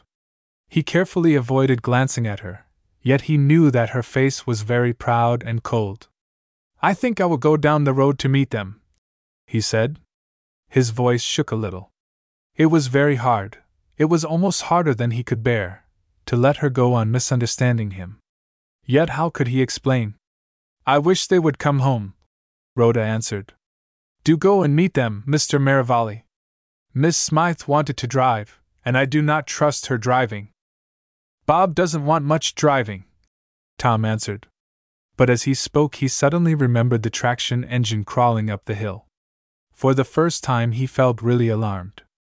I will go down the road, he said, moving quickly from the window. Though I dare say I shall meet them almost at once. Wilmot followed him into the hall. Mr. Tom, where can they be? Somewhere on the road between Bingley and our gates, he said lightly. Don't alarm Miss Sampson or my Aunt Wilmot. But send in round to the stables to tell Jack to get my horse ready. If I do not see any sign of them on the road, I will ride towards Bingley. He went off, and Rhoda, after watching him down the drive, crept upstairs to listen at Miss Merivale's door. But as she crossed the landing, the door opened, and Miss Merivale stepped out, a black lace shawl framing the whiteness of her face. Rhoda, where has Tom gone? she asked. How still the house is! Haven't Rose and Miss Smythe come back? Not yet, answered Rhoda lightly. Bob shoe got loose, you know. They were delayed at the village. But it is nearly dark. Something must have happened. Let us go down to the gate, Rhoda. I am frightened. Rhoda could not persuade her to let her go alone, and they went together down the drive. Tom had just ridden off. They could hear the sound of his horse's feet on the hilly road. But when that died away, a long period of silence ensued. They went out of the gates and down the hill towards the station, Miss Merivale clinging to Rhoda. It was after what seemed hours to them both that they heard a horse trotting rapidly towards them. Miss Merivale leant against the low stone wall that divided the road on one side from the common. Rhoda, that is Tom. I could tell black beauties trot anywhere. Go on to meet him, dear. I cannot go any farther. Rhoda went quickly on. It was Tom. He sprang off his horse on catching sight of her. Miss Smythe has been badly hurt, he said. She is at the rectory. Rose is with her. Your sister is not hurt? A bruise or two. They met that traction engine. Miss Smythe was driving, and tried to make Bob pass it. The result was that Bob bolted down the hill. They were walking quickly up the hill as he spoke. Rhoda told him that Miss Merivale was waiting for them, and a couple of moments brought them to her side. She refused to accept at first Tom's emphatic assurances that Rose had escaped with only a bruise or two, and begged him to take her to the rectory. Tom would not hear of her going.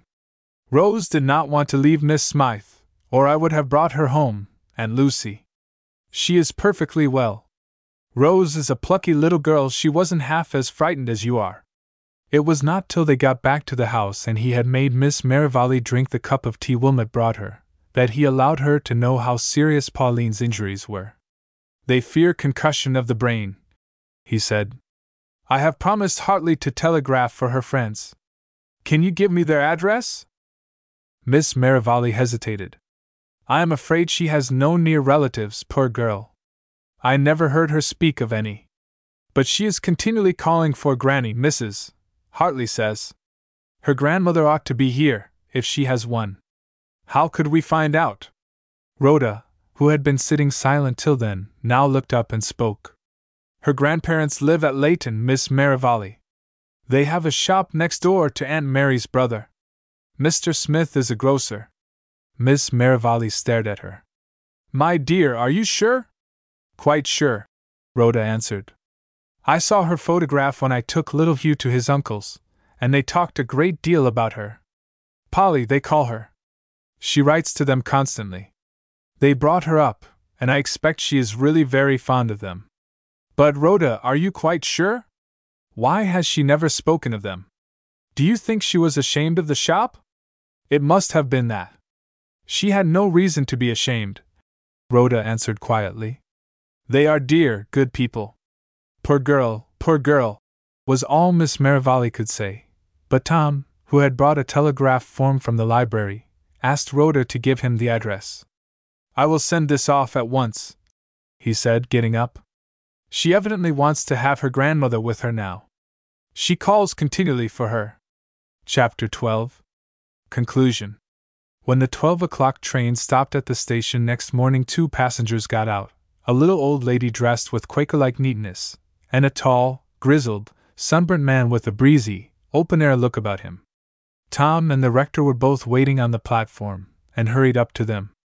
There was good news. Your granddaughter is better, Mrs. Smith, the rector said in his kind voice. But she may not know you. You must not be alarmed at that. The doctor is much more hopeful this morning, and she calls continually for you. We trust it may soothe her to have you near her. The tears were streaming fast over Mrs. Smith's wrinkled face. Polly would never have no one but me to nurse her, she said. She was always like that from a baby. I came off the first minute I could.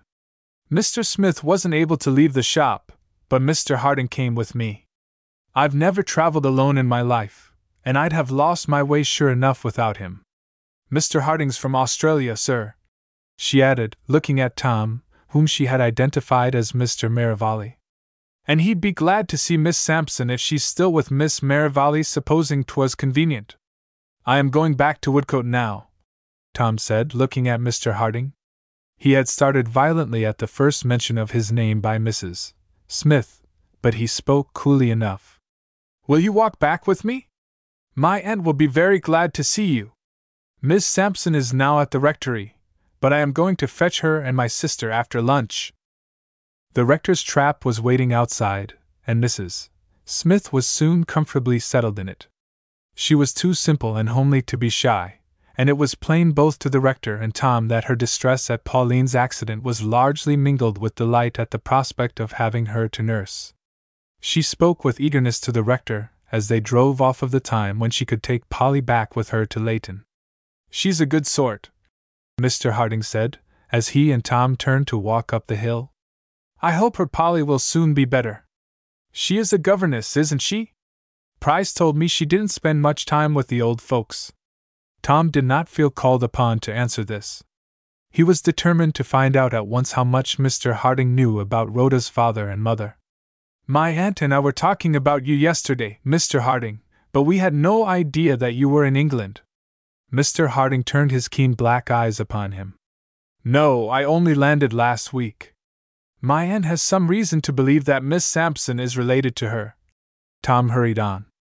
You knew her father well, I believe? Mr. Harding's answer was emphatic. I should say I did, sir. Poor old Jack and I were boys together. Why, he married a cousin of mine, as good as a sister. And we should have been partners now if he hadn't died. Some people never understood Jack, and after Jenny died, he got queerer than ever. But he and I never had a cloud between us. Tom had stopped still in the road. The ground seemed to be swaying under his feet, and something caught him in the throat so that he could scarcely speak. Was your cousin Rhoda's mother? he asked. Yes, she was their only child. I knew she was safe and happy with the McAllisters, or I would have looked after her more. I've no chick nor child of my own, and I mean Rhoda to have a big slice of what I've got to leave. Tom did not catch the last words clearly. My aunt's sister married a Mr. James Sampson, he hurried to say. Was he related to Miss Sampson's father? Ah, that was Jim. He got lost in the bush, poor fellow. He had his girl with him. Yes, he was Jack's brother. They lived close together in Melbourne. I fancy Rhoda was named after Jim's little girl. They were about the same age, but Jenny died when Rhoda was a year old, and Jack left Melbourne for Adelaide. When Tom and Mr. Harding reached the house, he went hastily in search of his aunt. He found her in her own room, her eyes dim with weeping. She started up at the sight of his face. Oh, Tom, what have you come to tell me? In a few rapid words, he made her understand.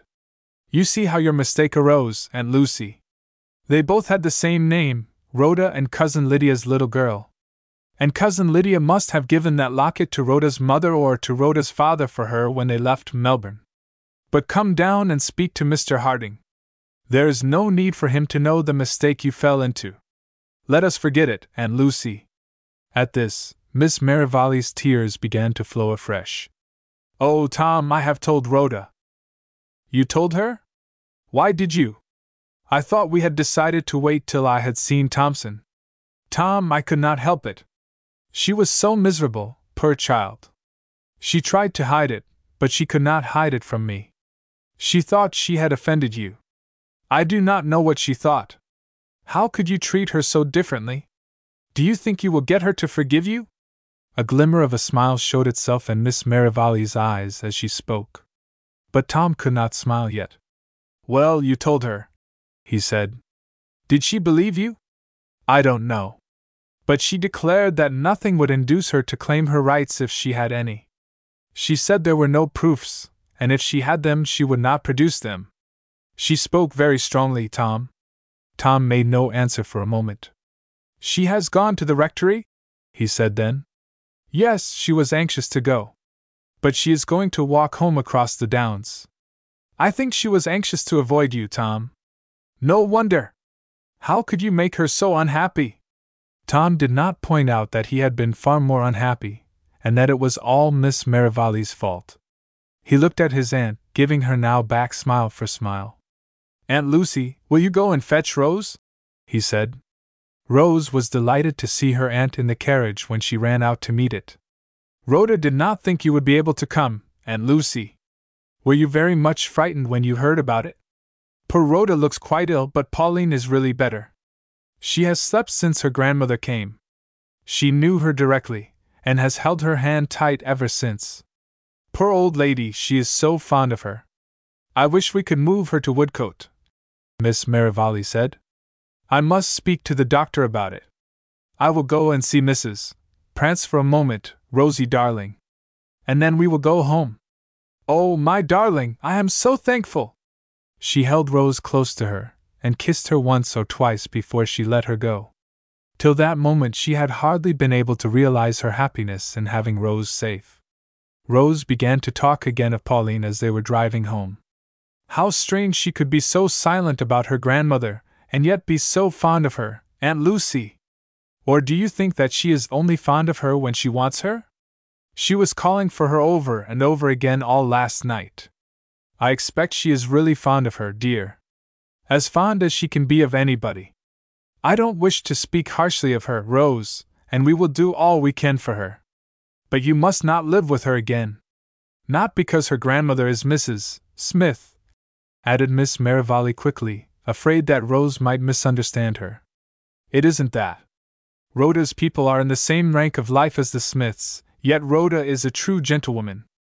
Aunt Lucy, I could not live with Pauline again, Rose said earnestly. Besides, I want to live at home. I believe I shall loathe the thought of a flat as long as I live. Pauline has effectually cured me of my desire to live in one. She and Mrs. Smith must come to stay with us as soon as she can be moved, Miss Merivale said. Perhaps this illness will make her see things differently, Rosie. Let us hope so. Rhoda knew all the time, Rose said, after a moment's pause. Poor Pauline, how angry she would have been if she had guessed it. If I had been Rhoda, I should have told her. We should not have known where to telegraph if it had not been for Rhoda. Her uncle, Mr. McAllister's brother, I mean, has a shop next door to Mr. Price. It was he who told Mr. Harding that Rhoda was with us. I fancy he was rather distressed to find that she was not with Mrs. McAllister but I think I have convinced him that we have taken good care of her. Tom and Mr. Harding were outside the porch together when the carriage drew up. While Mr. Harding talked to Rose, Tom drew his aunt aside. Aunt Lucy, will you go up to Rhoda? he whispered. She gave him one shining look, and went quickly in. Rhoda had heard the carriage enter, and was standing in the middle of the room when Miss Merivale softly knocked and entered. There was a tremulous, eager, anxious look in the girl's face. Happy as she was, she could not be quite happy till she was sure Miss Merivale was content. But it was only a tiny shadow of doubt that clouded the brightness, and when Miss Merivale clasped her close, and kissed her as fondly and tenderly as she had kissed Rose a little while before, it nearly all fled away. My dear, I am delighted, Miss Merivale said, with happy tears in her voice. Tom has always been like a son to me, and now you will be my daughter. And you are not sorry you asked me here? Rhoda whispered. She felt she must ask the question once. Ask Tom if he thinks I am sorry, returned Miss Merivale, kissing her again. And this was answer enough. Rhoda doubted no more.